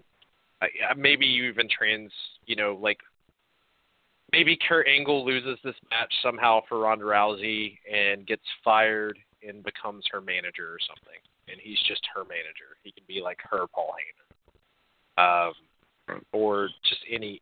She she needs a manager. I don't think that she's going to get better on the mic uh, at this point. At least not thrusted into it, and I don't think that she has to be good on the mic. Like to be fair, Nia Jax is also terrible on the mic, but she doesn't have to be good on the mic. And I feel like she's still yep. better on the mic than Rousey. It's just how you build someone, and it's okay to have a manager. Like it's worked out for Brock. Like Brock's not great on the mic, and he fucking hates doing it, but he's an absolute monster. And if he looks good in the ring, and you build a good storyline around him, people will care about it. And I think you could do the same thing with Ronda Rousey. I think there's times where she could talk. I think a good way to do it would be for her to channel that intensity uh, that she has in the ring and do like building into this match instead of doing this. Maybe you do like the the Paul Heyman type Brock Lesnar vignette promos where they split off and like it's literally Brock Lesnar saying that he's going to rip someone's arms off or something, you know, and and not actually cutting a promo, but just talking about like what he's going to do to the person, kind of old school wrestler. And they need to get back to that and less of like with her, with her kind of character, you don't need her talking about how Stephanie McMahon and you know Triple H make made her feel. You you just need pure anger and utter destruction of what she wants to do to that person. Like this is why I want to kick this person's ass, and here's how I'm going to do it. And at the end of the night, I'm going to rip their arms off and beat them to death with it. Kind of promo. It needs to be very straightforward, direct. And if you're not going to do that, then you need to get her a Paul Heyman of some sort doesn't have to be Paul Heyman. It can be anyone. Like you can reach into a bag and and hopefully find you know a pretty good manager um, down there somewhere. But I think actually putting her with someone like Paige would give her some validity if if she joined Absolution. You had this dominant force where people had to side with Nia Jax uh, if you wanted to turn Ronda like heel. But obviously, I don't think they're going to go that route. I like the idea though. That wouldn't be that bad at all. Uh, we'll have to see. I agree. She doesn't need some type of mouthpiece. It's just kind of awkward. And if it's not going to be uh, Heyman, which I think a lot of us kind of thought that that would possibly be the situation, they got to find someone that's good. Uh, but we'll find out. This is all a very experimental type of phase. I'm just looking forward to the match at Mania, um, and I'm just hoping that Ronda's good in the ring, like she looks in the training video montages, and doesn't drop Stephanie on her head. All right. Uh, the Good Brothers defeated the Miztourage. Gallows and Anderson won the match with a Magic Killer on Curtis Axel. Glad the Good Brothers got a win. I have no idea what the hell happened during this match, and I watched it. That's that's one of those type of things that it was just like there and gone. Um, uh, yeah, uh, they, one thing about the Good Brothers, they've had like not that much involvement with Finn Balor as far as like backstage segments, and I, I kind of hope that changes uh, next year, especially. And then Elias defeated Rhino. Uh, great way to start it. He was talking about how great New York was and how just horrible. I forgot where they were. They were in uh, Miz's hometown. Um, because Miz made reference to he goes, I live in L.A. Like just completely dogging on his hometown. Oh, is it Ohio? I think he's from Cleveland. He's like a huge yeah, Cleveland it was, Browns it was Cleveland, and then uh, Elias started talking about how like LeBron's going to be like leaving them. Elias is amazing. Uh, match with Rhino is whatever. uh, he won with the drift away. Set a uh, second drift away. I think that he really is going to be. If if he's not hosting, which they got me because they had that stupid commercial that he does for Snickers. And I thought that was going to be an announcement that he was going to be hosting on WrestleMania. And I thought that would be a perfect thing for him to do. I'm starting to believe that yeah, he's probably going to be teaming with um, Braun because I don't think they would use someone that's over and just like not use him at all in Mania. And if he's if they for some reason put him in the uh, Andre the uh, Giant Battle Royal, I think that he should probably win. I'm just saying. I think he's bigger than that. Uh, and then, oh yeah. So what did you think about both those matches? I mean, trying the, this damn the, uh, the good John Cena bullshit. the Good Brother beating the Miztourage, I, I was fine with. It made sense, and I think it just gives Miz more fuel for next week. So actually, them take like Miztourage taking a loss here, I, I I don't have a problem with because they weren't really seen as a threat. I did like that um, Curtis Axel teased the perfect plex during the match. That's that's the, really the only standout spot that I remember, other than uh, Karl Anderson hitting like this wicked rocket kick on uh, Curtis Axel and Curtis Axel selling it like he got his head took off, if I remember correctly. Um, so Curtis Axel was the highlight of this match for me, but uh, uh, the the Elias uh, defeating Rhino, I think that makes sense. I mean, they get they had to give him someone to beat. They didn't pull up a jobber. Him beating Rhino and then attacking Heath Slater, fine. Uh, possibly for me, like you said, I think you could do a host thing with him. You could even do a, just a cool WrestleMania moment for him, even if he's not in a match. Have him do something fun. Maybe like have him interact. If you're going to have Kid Rock do a performance, which they might, maybe have him interact with Kid Rock or interrupt uh, Kid Rock's show. If you remember, they did that with um, Machine Gun Kelly and fucking. If I remember right, I that's actually gained more respect for Machine Gun Kelly after this. Like Kevin Owens threw him off the stage through a table. so maybe do something like that and just get get, get Elias Samson a big pop. Uh, but I, I think he, you're right. He's either going to be his Braun's partner, which I think is fine, or uh, he's going to be in the battle royal. And I feel the same way about the Big Show. I feel like he's either going to be Braun's partner or he's going to be in the uh, Memorial Battle Royal. So to me, those are the the two picks that I had, and I, I think you're uh, spot on with that. But I would also like to see you know Elias Samson just do something musical, even if it's like interrupting a Kid Rock. Like interrupting a Kid Rock performance would be fucking hilarious. Like I hope they do that. That would be really I like. I, I don't even know if it's a heel move, but it'll definitely get a reaction. You know what I mean? Like, yeah. I want to see a uh, hardcore royal. match. I want to see a hardcore match between him and Cyndi Lauper. I want Cindy to come in and just beat the shit out of Elias with a gold record, just break it over his fucking head like Rowdy did uh, to Lou Albano.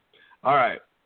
Last match, no DQ match. John Cena defeated Kane. Cena used many of Undertaker's moves and mannerisms throughout the match. At one point, he raised up, he started doing the eye thing at the end of it. He gave Kane a choke slam. Um, Cena won with an attitude adjustment through a table and loudly campaigned about the Undertaker not getting involved. Uh, please, Taker, before John Cena has a damn conniption, can you just tell them that you're going to go against them Because at this point, we know it's going to happen, and I, I have to like flip over and be happy to, you know, for it to happen. But John Cena went from one of my favorite promos to cartoon character within two weeks, and uh, the stuff is not believable. Why the hell would you be insulting the wrestler that everyone has respect for, that one that you have respect for? There's a better way to build up this damn match than you know you're a piece of shit. And you, you think you're washed up. Well, why don't you prove that you're not and beat me in the ring? Like it's just it's not John Cena esque at all. It's it's very strange. It's not working for me. I'm still looking forward to the match because I have no choice at this point. Chris, how'd you feel about this? I thought it was disrespectful. You Well, I think- about it. I mean, I think the uh, you know the biggest problem with John Cena versus the Undertaker is who the fuck do you put over and why, right? Do you have Undertaker beat John Cena? And if you do, what's the point? Do you have John Cena beat the Undertaker, and if if you do, what the what's the point? It like hurts both of them, and the fans aren't going to want to see John Cena win, and neither of them are really heels. Um, so John Cena's promos have to try to get him over as the bad guy as much as possible because the uh, the Undertaker is not going to be the bad guy in this match. Uh, he's just not going to be. Um, so John Cena has to try to get himself over as a heel. I thought he did good the first two weeks of those promos. This week it got way too into the crowd pandering of trying to use. I, I get what they're going for is like, well, you're letting the fans down, but when you do it like seven times in one promo while holding a microphone out, you're getting very like, I think I'm the Rock, and John Cena is not the Rock. Like pausing for fan reactions, um, the Rock can do that. Like John Cena can't do that shit. The the Rock can, and to some extent, a little bit John Cena, but not not to the way that he was trying to do it. So it, it almost seemed like pandering. Also, um, watching John Cena do like the eye roll as he walked out of the building was the most hilarious thing ever because he totally didn't fucking nail it. It looks ridiculous. It's kind of like watching your, you know, a 40 year old white man try to do the moonwalk for the first time. It's kind of what it seemed like. But it also made me realize how badass of like how big the Undertaker's presence is. Like once again, like when when John Cena just set up, I didn't even realize that he was doing an Undertaker gimmick until Michael Cole pointed it out. I thought he just like got up. But when the Undertaker does it, it's like holy fuck, it's the Undertaker. Um, and a lot of that plays into the mystique of the fact that you know it's the Undertaker, and I've been watching him since like you know the, the early '90s, since he tombstoned Hulk Hogan onto a chair. Yeah. Broke his neck. Yep. You know. yeah. So like, uh, I wish he would have done something more. Like John Cena can do very athletic stuff. It'd have been really cool to see him do like old school, like something to really pop the crowd or, or get them pissed at him. The whole thing is like no one is pissed at John Cena for wanting to fight the Undertaker. It's kind of like when Shawn Michaels fought the Undertaker. It's like Shawn Michaels really wasn't the heel. He tried his best, you know, to be the heel. But you don't. The the only person I know that's fought really fought Undertaker and been a heel is like Bray Wyatt was the last person I know that played that character well. I guess Triple H to some extent, where fans really had a reason to cheer against him. But Undertaker is basically retired, like he retired after the last match. I think people were okay with him leaving. I think they were pissed that it was Roman Reigns and that was the last match. Maybe that's why they wanted to go back to the well one more time. But it's like this doesn't do anything for John Cena if he loses. It doesn't do anything for the Undertaker if he wins. I still don't know why they're having this match other than to have John Cena do something. But now they have this gaping hole open where he could have teamed with Daniel Bryan, which I know they didn't know ahead of time. But you could have done something really cool where you had Daniel Bryan and John Cena versus Kevin Owens and Sami Zayn, which would have been a hell of a lot more fun. Um, oh, I, I don't know. I the match itself was fine. And when I heard there was a no DQ match, when we talked about this last week, the one thing I said, I, I said that if you really want to do this right and you want to try to get heat on John Cena, you have to have him demolish Kane, and then you have to have the Undertaker come out. Just yep. having him beat beat Kane here, and the Undertaker not come out is it didn't really do anything for me. But like when they said it was a no DQ match, and I made that prediction last week that hey, this is the route that I would go. That's what I thought was going to happen. I thought like Kane was going to get slaughtered with all of the Undertaker's moves. And I was like, man, maybe John Cena will hit a spinning tombstone pile driver. They do let John Cena do some weird shit, but then I got way too excited and thought he was like Okada for a second and had to dial it back. And then I saw the actual. uh, like, yeah, if you really want a match for this pay per view, you get Okada to fight fucking Undertaker. That'd be awesome. Uh, but or, I mean, I look forward or, to seeing the match, but let's let's get Okada to go against uh, John Cena if we're going to get him to go against one of those guys. Jesus. Um, although I think Okada would rather would rather go against the Undertaker. Obviously, he's a big fan of his Tombstone. So, uh, not not not not that Undertaker the only person that's done the Tombstone. I, I think that's been done for a while. I mean, Andre used to do it way back in the '70s, but he's known for it. I think that it's like the super kick. It's like, yeah, gentleman Chris Adams was the one who invented it, but people do it because of Shawn Michaels. You know, no offense or anything like that, but just saying. Um, all right, so SmackDown show opened with a recap of last week and what happened with Daniel Bryan, and it was sad to watch. But we're going to get an announcement from him later on involving the whole entire thing. Jinder Mahal shames Randy Orton and Bobby Roode for beating up uh, Sunil Singh so bad that he can't compete this week. He then introduced his new tag partner for the night, Rusev. He said that I'm going to tr- I'm going to trade in a Siberian tiger for uh, a lion or something like that. It was it was pretty funny. And then Rusev came out. I just screwed it all up. Rusev and Jinder Mahal defeated uh, Randy Orton and Bobby Roode.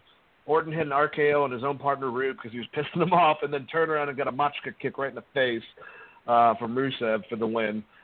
Um, Backstage, Mahal thanked Rusev for his help and invited him to his Punjabi celebration when he wins at WrestleMania. But Rus and said that he would even buy him a front row ticket um, for the whole entire event. But Rusev said that since he pinned the U.S. champion, he was going to have he was going to go up to Daniel Bryan and try to convince him to make the triple threat at WrestleMania a fatal four way.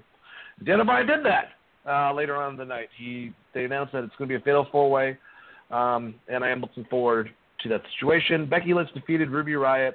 Lynch got a pinfall victory over Riott with the roll up, and then took out all the ladies. And like I said, uh, battle royal style threw him over the top ropes, uh, looking like a badass. Um, so yeah, before I pass to you, uh, the whole I enjoyed the match with Jinder and Bobby Roode. I think that adding Rusev adds a different element that's really good.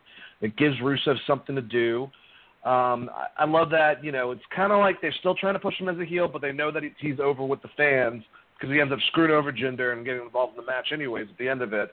Um, and I like the sequence of events of how they were trying to work together. Bobby Roode screwed screwed over or screwed up Randy, and then you know knocks into him, so he just gives him an RKO, and he's like shit, and then turns around, Machka kick right in the face.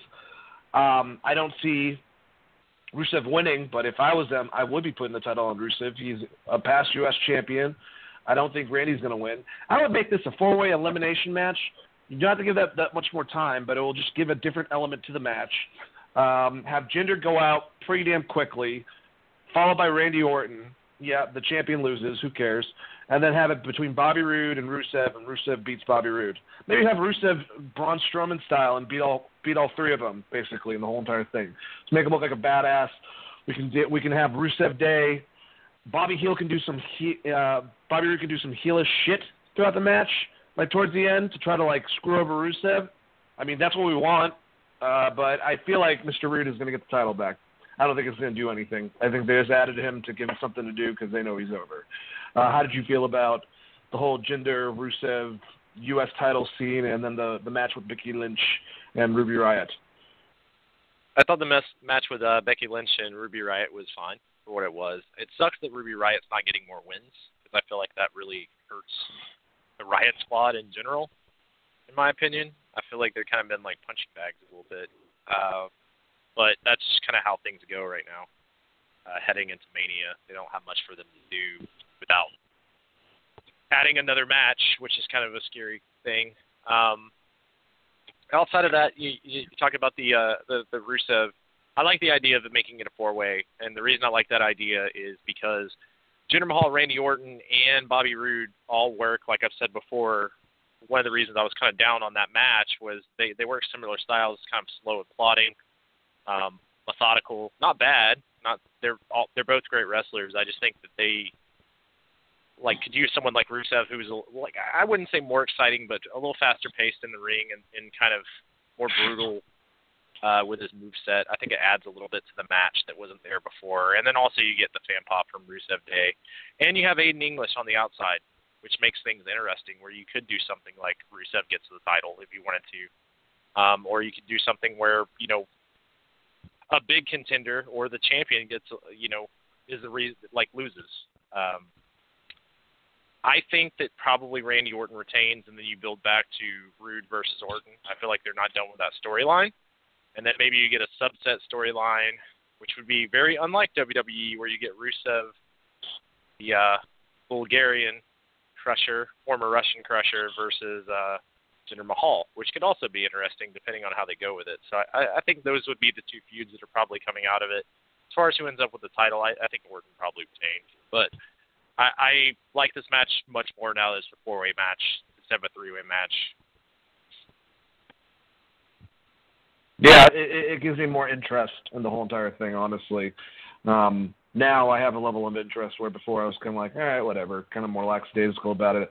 I do agree with you. I think the only reason I see Bobby Roode is because I would personally like to see Randy Orton go to Raw to kind of change up his setting, maybe make him a heel you know, just give him a completely different type of concept and give it back to Roode and hopefully start turning him heel because I'm kind of sick of the uh, the uh, cool uncle fucking routine they got with the bathrobe. Um, all right, Dan Bryan came out, addressed the crowd, and said he's going to give Kevin Owens and Zayn one final opportunity. Bryan announced it would be Owens and Zayn versus uh, Daniel Bryan and Shane McMahon at WrestleMania, and he believes McMahon will be able to recover from his injury in time to compete. So right then and there, you guys, it, there's no 100% on that. Um, if Owens and Zayn win at Mania, they will be reinstated. Bryan said he's sick of being general manager. He's sick of freaking meetings. He's sick of whatever the hell cardigan thing is that he's wearing. Thought it was awesome. And he starts really flipping out. He apologizes to like the kids and everyone for because he's about to say the word ass, and he kind of stumbles on the way. But his delivery and his aggression, the fact that you know that's him just putting his passion for the fact that he's back in wrestling and he's about to go back at it at WrestleMania, I fucking loved it. And when he said that Kevin Owens, I'm gonna kick Kevin Owens and Sami Zayn's ass. Like normally it's like ooh, Cena, whatever, you know. But like with him, it's like yeah, get him. So I thought it was awesome. It really affected me. Chris, how did you like it? Daniel Bryan is the ultimate underdog, so even if he goes into this match with no partner by himself, two on one, lose lose or win, people are going to cheer the fuck out of him. And I love the promo. I thought it was great. I think there's a lot of stuff they could have done differently. Obviously, their hands were tied by him getting cleared, but I am just so glad to see that man cutting an actual wrestling promo and knowing the fact that he's about to lace up the boots at WrestleMania gets me super fucking excited, even if it's a match that I'm not that excited about because it's something I didn't think I was going to see again. Um, at least not in the WWE ring, at least not at WrestleMania. I thought probably New Japan, which honestly kind of excites me more at this point because fucking Okada and you know, Kenny Omega, the Lost Breed, Zack Sabre Jr. But outside of just ring te- yep. technical nonsense, it's really cool to see Daniel Bryan cut that kind of fucking promo and the fans pop for it. And uh, I think last week we had that you you had brought up the question is like, do you think he, that he will still be as over as he was? And I think the answer is like, you start giving this guy fucking wins, meaningful wins. Hell yeah! If he beats a Shinsuke or an AJ, like he's gonna be fucking right there, back at the top. He's the lovable underdog, man. He is the Rocky of wrestling. I don't know, like I've never met anyone that was like, you know, Daniel Bryan, he sucks. Like, fucking people love Daniel Bryan. I fucking love Daniel Bryan. No. I'm glad to hear he's ready to go and I am super excited for uh, just seeing him again in a wrestling ring and seeing him at WrestleMania because that crowd is going to lose their fucking shit when his music hits, knowing that he's going to come out in ring gear and uh, go against go against two great wrestlers uh, as well. Um, it's going to be fucking awesome, and I'm also really interested to see what he does in the ring. If he goes back to a similar move set, what he incorporates, what he doesn't incorporate. Uh, that's all more, like I said, the more nerd technical wrestling side of stuff that I really dig, but it's gonna be fucking awesome to watch. And I enjoyed the promo. And like like you said, I thought I think he did have a good recovery off that. And the fact that they came out and said that this is live, I do think they're still gearing toward the toward the tag match. But at, the end of the day, you could you could you could do a handicap match if you really wanted to. Um, it would just come down to Daniel Bryan getting fucked over and, and how you want the crowd to remember Daniel Bryan's first match back and how many times he's going to wrestle a year uh, that kind of thing. Uh, you could also do where Cammy, like Sami screws over Kevin Owens. Uh, there's a lot of things that you could do just in a handicap match that I haven't even thought about until just now. But I do think it's going to be a tag match, and uh, from like like we said, from the looks of it, it's going to be Shane, which I'm fine with. Uh, I don't think he's. It's going to be mostly Daniel Bryan. Daniel Bryan's going to get the majority of this offense, and Kevin Owens is going to sell his ass off for like five seconds, and then fall out of the ring, and then most of it's going to be probably D-Bry and uh, D-Bry and uh, Sami Zayn just because of how uh, WWE matches kind of work. But I'm looking forward to seeing it. Yeah, man. Daniel Bryan has that reaction, that baby face. Like there, I don't think that there's. He's in like a level like a Ricky Steamboat or a uh, what you call it, a Rey Mysterio. Like just super fucking underdog baby face. Like you know, He's not supposed because of his size, even though he's so skilled. He's not supposed to be this good. Like, I love Daniel Bryan. Um, that's why did. If Johnny Gargano, he's kind of like this generation, he has that potential to be. That will be a really cool replacement. But I'm not going to get my hopes up for that. Happy I'm going to be able to see him Saturday night beat the shit out of Tommaso Ciampa. But we'll get into that at another time. I, oh, I'm going to be able to watch that uh, very soon. Forgot. Duh, it's Wednesday. All right, let's get through these matches. We got two more and then the main event. Bludgeon Brothers defeated the New Day. The match ended in a disqualification when the Usos ran to ringside, attacked Rowan. The New Day then bickered with the Usos for getting involved with their match and getting it thrown out, and then the Bludgeon Brothers cleared the ring. After that, Dolph Ziggler defeated Ty- Tyler Breeze. Ziggler hit a zigzag on Tyler and got the pin. After the match, he super kicked Fandango as well. This match was so hilarious. You know, not not too long ago when people before uh, Breezango I'm sure people would really love to see uh, Tyler Breeze go against Dolph Ziggler. But Fandango was running around the damn ring like an like an idiot, strutting his stuff in front of the uh, the uh, Andre the Giant or whatever the hell. Uh, he was basically like humping something. I think it was the Andre the Giant trophy. I don't remember. All I'm saying is that he's hilarious. They're great, but it kind of sucks that they're kind of jobbers at this point as well. But uh, how did you feel about these two ta- or these two matches involving tag team people? There you go. Fuck. Well, I think the Bludgeon Brothers New Day angle makes sense because they're building towards that three-way tag match. I still want to see the Usos walk out, but it does feel like Bludgeon Brothers have a good chance of walking out champions. The New Day, on the other hand, they're kind of the the whipping post here um, until the draft, I think, honestly. Uh, but like to me, I still am hoping that the Usos break that record and you get that Usos New Day rematch uh, with with like almost the record on the line or like a special event where the record's on the line. Even if you did it on the WWE network, like an empty arena match or something really cool, which WWE would never do, but I think that could be something very, very fun. Like same day, even if it's not on a wrestling event, you do like an empty arena or a special event uh, based around it, which would be really fun. Uh, and I think very cool because I think the Bludgeon Brothers, you can send them to Raw, who really needs a tag team really bad, and have them, you know, be dominant over there, and they have other big guys to work with. Uh, but the match, you know, the match itself was fine. Those are just opinions on the SmackDown Tag Division more than anything else. Um, and then Ziggler beating Tyler Breeze, I was fine with this. That it's kind of just the guy they put there. Uh, it looks like they're trying to rebuild Tye Dillinger. I actually thought they would throw Tye Dillinger in the spot to give, you know, Dolph a couple of wins um, where it would be Dolph versus Tye Dillinger for a while. But uh, it made sense to give his first win over Ty- Tyler Breeze, and they were entertaining. It was more of a comedy match than anything else, but uh, it it it did its job, it, and it was fine. All right, last up we got Shinsuke Nakamura defeating Shelton Benjamin.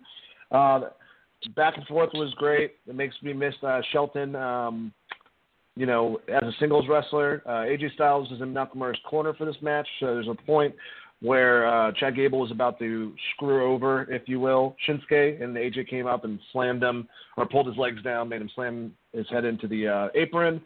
Um, but yeah, Nakamura inevitably got the pin with the Joshua. After the match, Nakamura invited Styles in the ring and said he never needed help, or he never needed his help. He just wanted to show him how he's going to beat him at WrestleMania. Styles said he won't be playing games at WrestleMania and they're going to tear the house down. But Styles will prove he's the best. Nakamura said he'll beat Styles at Mania because Styles is too emotional. Gable and Benjamin jumped Styles, and Nakamura cleared the ring. Then tease hitting Styles with a Kinshasa and taunted Styles. Um, besides the emotional line, that was the best promo that Nakamura has done, and I wish that people would get off his balls because he really seems like he's coming a long way on being articulate with English, which I know is not a hard or an easy thing at all. I thought it was very comical the lines that he was delivering towards him, um, uh, and I like that he's got AJ. He's in the, AJ's head basically, and this is going to be a fun match. I really also enjoyed, like I said, seeing um, Shelton Benjamin get a chance to strut his stuff in a singles match, um, and I love that Kinshasa at the end where he stopped right in front of uh, AJ and just like rubbed his head real quick. I thought that was so effective and just you know, it's it's going to be a fun match. They definitely should have built this up more. Um, they're doing a shitty job with that, I think. Uh, there's not much at stake besides, you know, the fact that Nakamura wants wants to beat AJ. You know, I wish that they kind of like just brought up their past. They don't really have to say New Japan if they are not allowed to, but they can reference the fact that they've wrestled before. You know, just kind of build this up more so. Um, and I want to say also because I forgot about it with the Usos that everyone, that Stone Cold said this on his podcast, can everyone quit fucking pointing at the WrestleMania sign? That should happen maybe once per person if it's referenced in the speech that you're friggin' doing. You don't have to do it every single time. It's just slamming you in the head. If it's in the fucking shot, I think people get it. I don't know if I'm talking to Vince directly because he thinks this is like a supreme marketing concept to get WrestleMania stuck in someone's head. If you're gonna purchase it, you're gonna purchase it. It's the biggest friggin' wrestling event of the year. Everyone does not need to fucking point at it every time they're talking about it. It looks stupid. Sorry. And Dane rant. How'd you feel about that ending with Nakamura and AJ?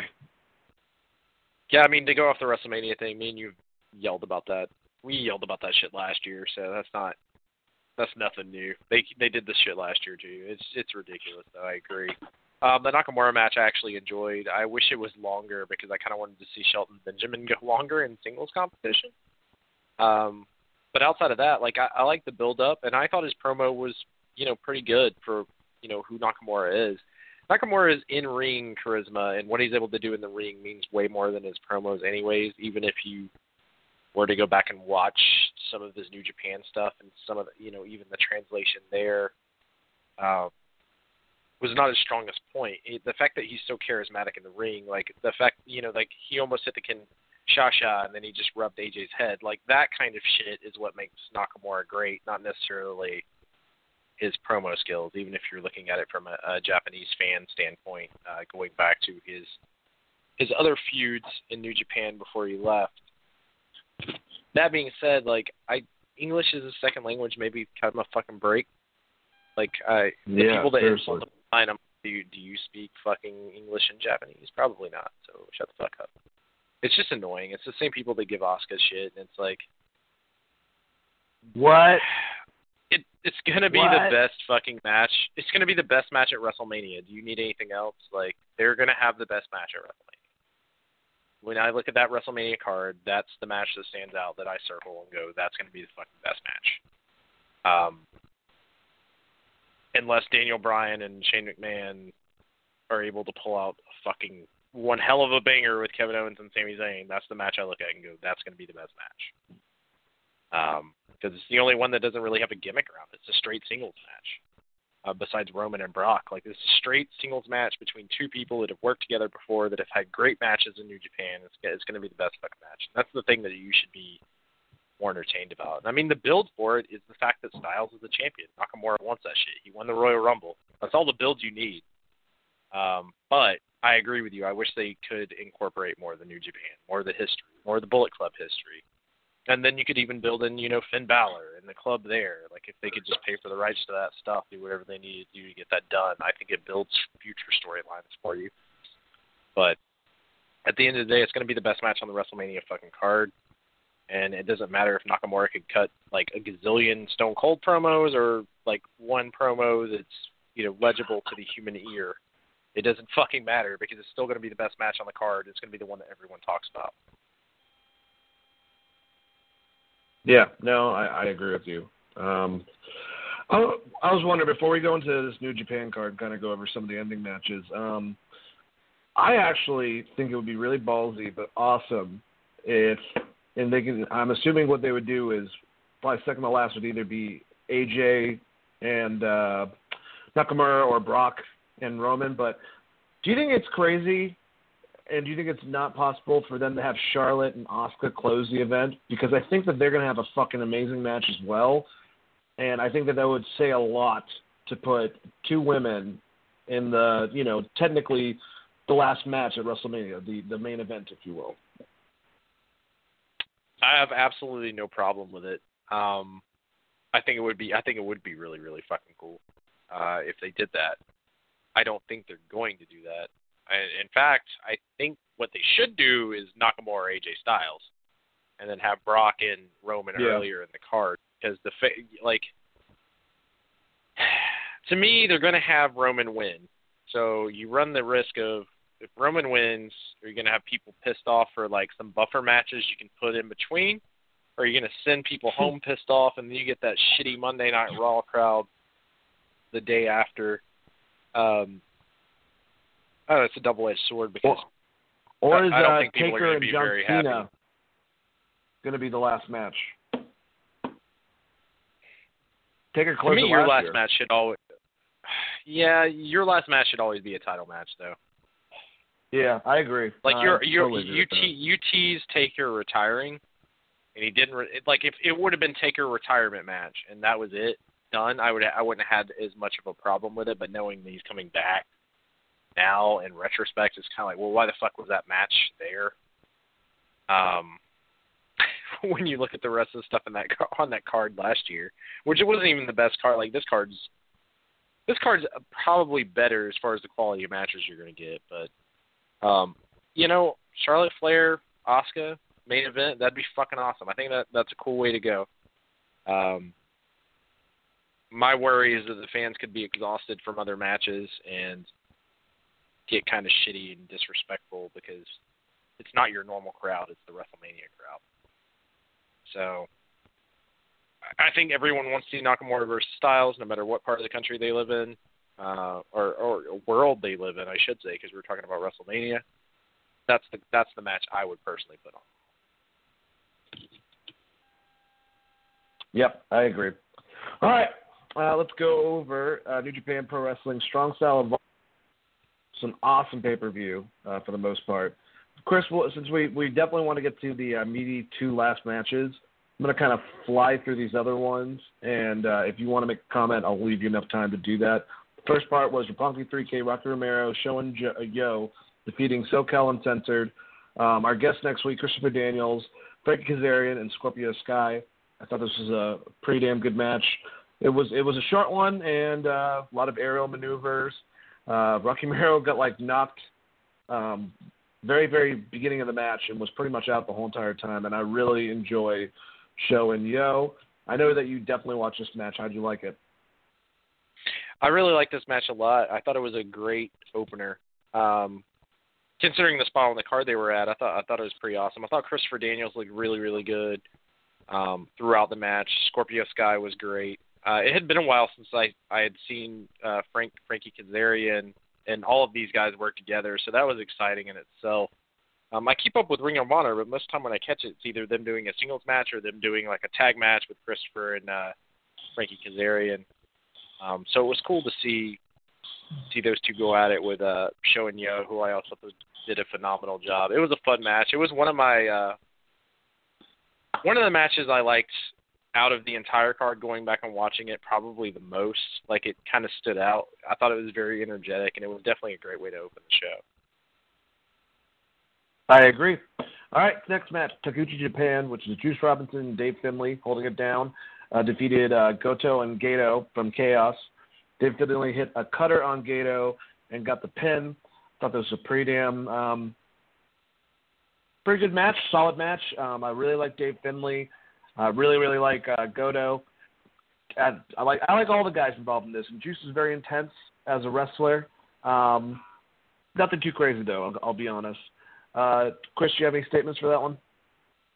Yeah, I thought it was a fun match. I, I like Juice Robinson and Dave Finlay a, a lot. Uh, Goto's cool um, as well.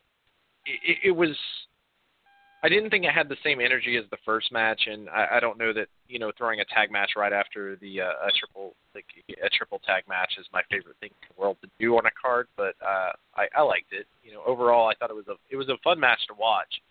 Um, I don't know how it was for the crowd, but it it, it was a lot of fun to watch. I like the cutter uh, the cutter spot at the very end for the pin. Um, I thought that was. Yeah, I did like the ending. I also liked um, JR You know, him and him and um, Josh Barnett have a lot of fun, I think, on commentary because JR is very very knowledgeable about American wrestling, Southern-based wrestling. He's been talking about for a while. Josh Barnett knows a lot about martial arts, obviously, from being an MMA fighter. So they bounce off each other well. And he made a uh, comparison. I love JR's comparisons because they're a lot of out of nowhere. But he compared Goto with Bret Hart, saying that he's a great wrestler at several different things. Like maybe not just an expert at one of them per se, but very good utility wrestler at different things. And I can see that from the matches with Goto, where he means from that. I like stuff like that. All right, next match. Killer Elite Squad, uh, Lance Archer and Davey Boy Smith Jr. defeated Chaos members Chuckie T and Toru Yano. Uh, Lance Archer pinned Chuckie T after Killer Elite Squad hit the Killer Bomb. Match wasn't anything too special. Uh, much uh, Killer Elite beating the crap out of two guys with Yano elements, him acting all goofy and stuff, which is fun. Um, find out that he's actually an MMA fighter too is just crazy. Love the character. My favorite thing about it was Lance Archer doing the old school um, Undertaker move, but instead of stopping in the middle, he went all the way to his corner where Davey Boy was uh, sitting, tagged him in, did the move, and then Davey Boy came out and slammed. Uh, I forgot which member, probably was Chuckie T, but I thought that was a really really cool way of doing that. Any comment? Yeah, I mean that was probably my favorite spot of the match, minus Yano being Yano, which was which is always just incredible. Like he's he's just really funny, and the, the fact that he's embraced that gimmick uh, so heavily, it, it, he's always fun to watch. And I think it builds a good tag team for the tag team division in New Japan if if the Killer Elite Squad sticks around. I like Davey Boy Smith Jr. a lot, so I look forward to seeing what Lance and him are able to do. I was very impressed by that old school maneuvering, but yeah, both of them are pretty badass. Bullet Club, Cody and Marty Scurll defeated Bullet Club, Guerrillas of Destiny, Tama Tonga and Tanga Loa. Cody cut a promo, and this has been a run-on joke. He always keeps on coming out and say the Bullet Club is fine, and it's getting progressively worse with the crowd. Now everyone was just flat out booing him, like, yeah, give me a break. Uh, Tanga Loa said he wouldn't deny the Long Beach fans a match uh, after Cody tried to like get them not to have the match. It was a hard hitting match. It was fun. Cody got the pin on Loa after hitting the crossroads. Uh, just I love this interaction with Marty, him jumping like scared onto Cody or asking Cody to, to kiss him on the cheek. Thought that stuff was great. I love Cody and Marty as as they're two of my favorite heels, honestly, right now. Um, and they do some heelish shit later on. Uh, but how, do you have any um, any any word on this, buddy? Marty was awesome. I coming away from this, I kind of felt uh, Loa taking the pin. I feel like maybe him and, and Tama Tonga may be splitting up. I think they may see a little bit more in Tama Tonga as a singles guy than a, a tag wrestler. So kind of interested to see where they go with that, especially with the, the promos they had t- uh, Tama hit, uh, you know, over the past uh, at the G1 last year if you recall that he had a he had a couple of big promo moments when he was part of the G1. I think it would be a great singles competitor. Not to take anything away from uh, Tanga Loa, but uh, coming out of that match, I was like, man, Tama Tonga is fucking awesome. Um, and and yes, I, Marty Scurll is is probably one of the best heels in the business right now. I'm still coming around on Cody. Uh, I don't know how I, I like Cody's obviously great, but I don't know if I'm throwing him in the echelon of top heels right now. I like I like what he's got going with the ring and and uh, the Bullet Club being fine. Uh, I'm just waiting for that breakout heel moment. And I think it's going to come soon, probably between him and you know Kenny Omega. For me, it's already happened when he attacked Kenny. I thought that was that kind of like just perfected that. But um, let me uh, let me combine all three of these matches so we can get to the big ones real quick. All right. So Los Ingobernables de Japon, uh, Naito, Sanada, Bushi, and Takahashi defeated Taguchi Japan, which was uh, Hiroshi Tanahashi, uh, Kushida, and Taguchi. Uh, I don't remember Kushida ever having one moment in this whole entire match. Uh, I gotta, oh, and Dragon Lee, I'm sorry. Um, but most of it was just fun, as you can tell, probably high flying style maneuvering. Uh, Naito hit the Destino on Taguchi to get the pin. Rey Mysterio addressed the crowd and said that uh, he was sad that he couldn't make it for Liger versus Ospreay due to a t- torn bicep, but he still wants to have one more match to make up for it. Will Ospreay defeated Just Jushin Thunder Liger. Pretty quick match, but pretty damn good match. Ospreay won via uh, Oscutter. After the match, Marty Scurll attacked Ospreay. After Ospreay called out Rey Mysterio for a match, um, Rey Mysterio tried to come in the match, um, and uh, Marty Scurll grabbed his mask, uh, started parading around with it on his head while someone was trying to help Rey cover up his face, and then Jushin Thunder Liger finally came in, ran out Marty Scurll, and so on. Um, and so what looks like we're going to have uh, Ospreay versus Rey, which is awesome. And then soon after that, we'll probably get back with him and Marty going back to the title again, which is awesome. Suzuki Gun, uh, Suzuki and Zack Sabre Jr. defeated Okada and Ishii. Uh, Zack Sabre forced Ishii to submit after the match. Sabre stretched Okada as well and taunted him. Great fucking match uh, both Suzuki, who I'm pretty sure Suzuki has the IC title. I'm pretty sure he's going against Ishii soon. I know for a fact Zack Sabre's going against Okada for the title. They made them look awful. And like I said, Ishii got so many hits in the face. I thought he was convulsing at certain parts. So I was uh, very excited about that. I can't wait for the Zack Sabre match against um, Okada. It's going to be a really great test for Okada's character. Um, but yeah, real quick, so we can uh, talk about the U.S. match and the uh, last tag match, buddy. How did you feel about? Do you have any statements about those last three matches? Uh, well, the first one, I just I fucking love Naito still. Uh, every time I see Naito in the ring, I'm yeah, like, yeah, fucking amazing. Um, Rey Mysterio Jr. addressing the crowd, I think, is really exciting. Obviously, uh, I didn't expect Jushin Thunder Liger to win, even though I was cheering for him because I'm a huge Jushin Thunder Liger mark. I was fine with the Oz Cutter. I think the aftermath made sense when they're building back to Ospreay versus uh, Marty. Um, it's cool. Maybe they maybe they do a three way match, do something weird with Rey Mysterio. I like Marty stealing the mask, very old school heel, taking the luchador's mask. Um, I'm looking forward to all the storylines coming out of that. Uh, I also like uh, the Suzuki Gun match. I thought was really, really well worked. I, I enjoyed it a lot, and not only that, I like that Sabre uh, got got a hold of Okada and kind of stretched him while taunting him and stuff. You know, like like put putting suspicions on, and uh, they did literally beat the shit out of uh, Ishii almost that whole match. Ishii's the match selling. Jesus.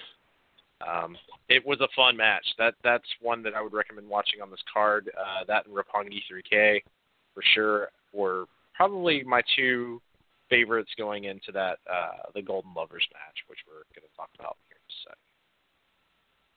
Yeah, I'm, I'm going to go through the last matches, give my opinions, and I'll let you have it, and then you can kind of close out your end for the people. But um, last two matches, definitely the ones to watch. IWGP US uh, Championship match. Switchblade Jay White defeated Hangman Adam Page. White reversed a rite of passage into a Blade Runner and got the pin to retain. After the match, David Finlay attacked White and challenged him for the U.S. title match. Thought the match was awesome. Uh, a couple of spots I was telling Chris scared the shit out of me. I think Jay White is either so precise he's a fucking amazing wrestler, or he's a little bit reckless. Uh, when he did the apron suplex and suplexed uh, Page off the apron onto the ground, if he was two inches towards the apron, he would have directly dropped him on his neck. So some of that stuff kind of made me worried, but it was a hard hitting match. I thought JR was going to have a heart attack because he was getting nervous for the guys. I can tell. Um, which, for a reason, they beat the crap out of each other and they had a banger. And the Golden Lovers, Kenny Omega and Kota Ibushi defeated the Young Bucks, Nick Jackson, Matt Jackson. Lovers won via pinfall after hitting the golden trigger on Matt Jackson after the match. Cody came out to yell at the Young Bucks, pissed them off. Omega came out for the rescue after he was attacking him, but the Bucks refused, or uh, but Nick embraced him, or Matt embraced him, but Nick would not and refused to shake his hand. Omega cut a promo saying the Golden Lovers are back and here to stay. Also love that match. It was absolutely incredible. Um, just a lo- great story in the fact that Nick was pissed off still. His back's messed up. There was a there was a table spot that was ridiculous. All the the sequence um, moves that they did for the Young Bucks and the Golden Lovers were absolutely incredible. This was a banger of a tag match. I wish I could see these guys go against um, the two New Day members and the freaking Usos in a four way tag ladder match. It would be incredible. Chris, say goodbye to everyone and let me know how you like these matches. Uh, I really I like the uh, United States Championship match. It wasn't my favorite match of the night. It was fun. Um, I like the Switchblade character. I think I think Jay White's doing a great job, and I look forward to seeing how that goes. And Hangman's been one of my faves for a while, so I, th- I thought they did a really good job. Uh, I don't want to spend too much time on it because to me the Golden Lovers that they're the fact that they reunited from DDT and had this match against the Young Bucks, it was one hell of a banger, and they've been teasing it for so long. It was just such a good payoff. Um, there were so many great segments. There was this awesome spot with uh, Nick Jats, Jackson and Matt Jackson where they uh, basically gave each other a high five and went into like a, a, a rope run springboard, which was a lot of fun. Um, the table spots, everything about this match was a lot. I, I think they just told a really, really good wrestling story um, within the match itself. There's certain things I didn't like about the match. For the most part, I thought it was the probably the best match of the night, um, and it was just so much damn fun to watch. And seeing Omega and Ibushi again together as a tag was was awesome. Uh, all that being said, everyone, uh, y'all have a great week. Make sure to follow uh, at Geek Vibes Nation on Twitter and uh, at Chris R Patton on Twitter. Yeah, guys, like I said, definitely check out that match if you haven't got a chance to. It was a lot of fun, uh, a lot of cool spots, and we don't know what the Bullet Clubs are at, man. They could be over. They could be over. Anyways, great show, guys. Thank you as always for listening, and uh, come back every week, every Wednesday, seven o'clock EST. We're gonna have a great show for you guys uh, next week, the last week right before WrestleMania. So, thank you guys for listening, and we'll talk to you next week. Have a good one.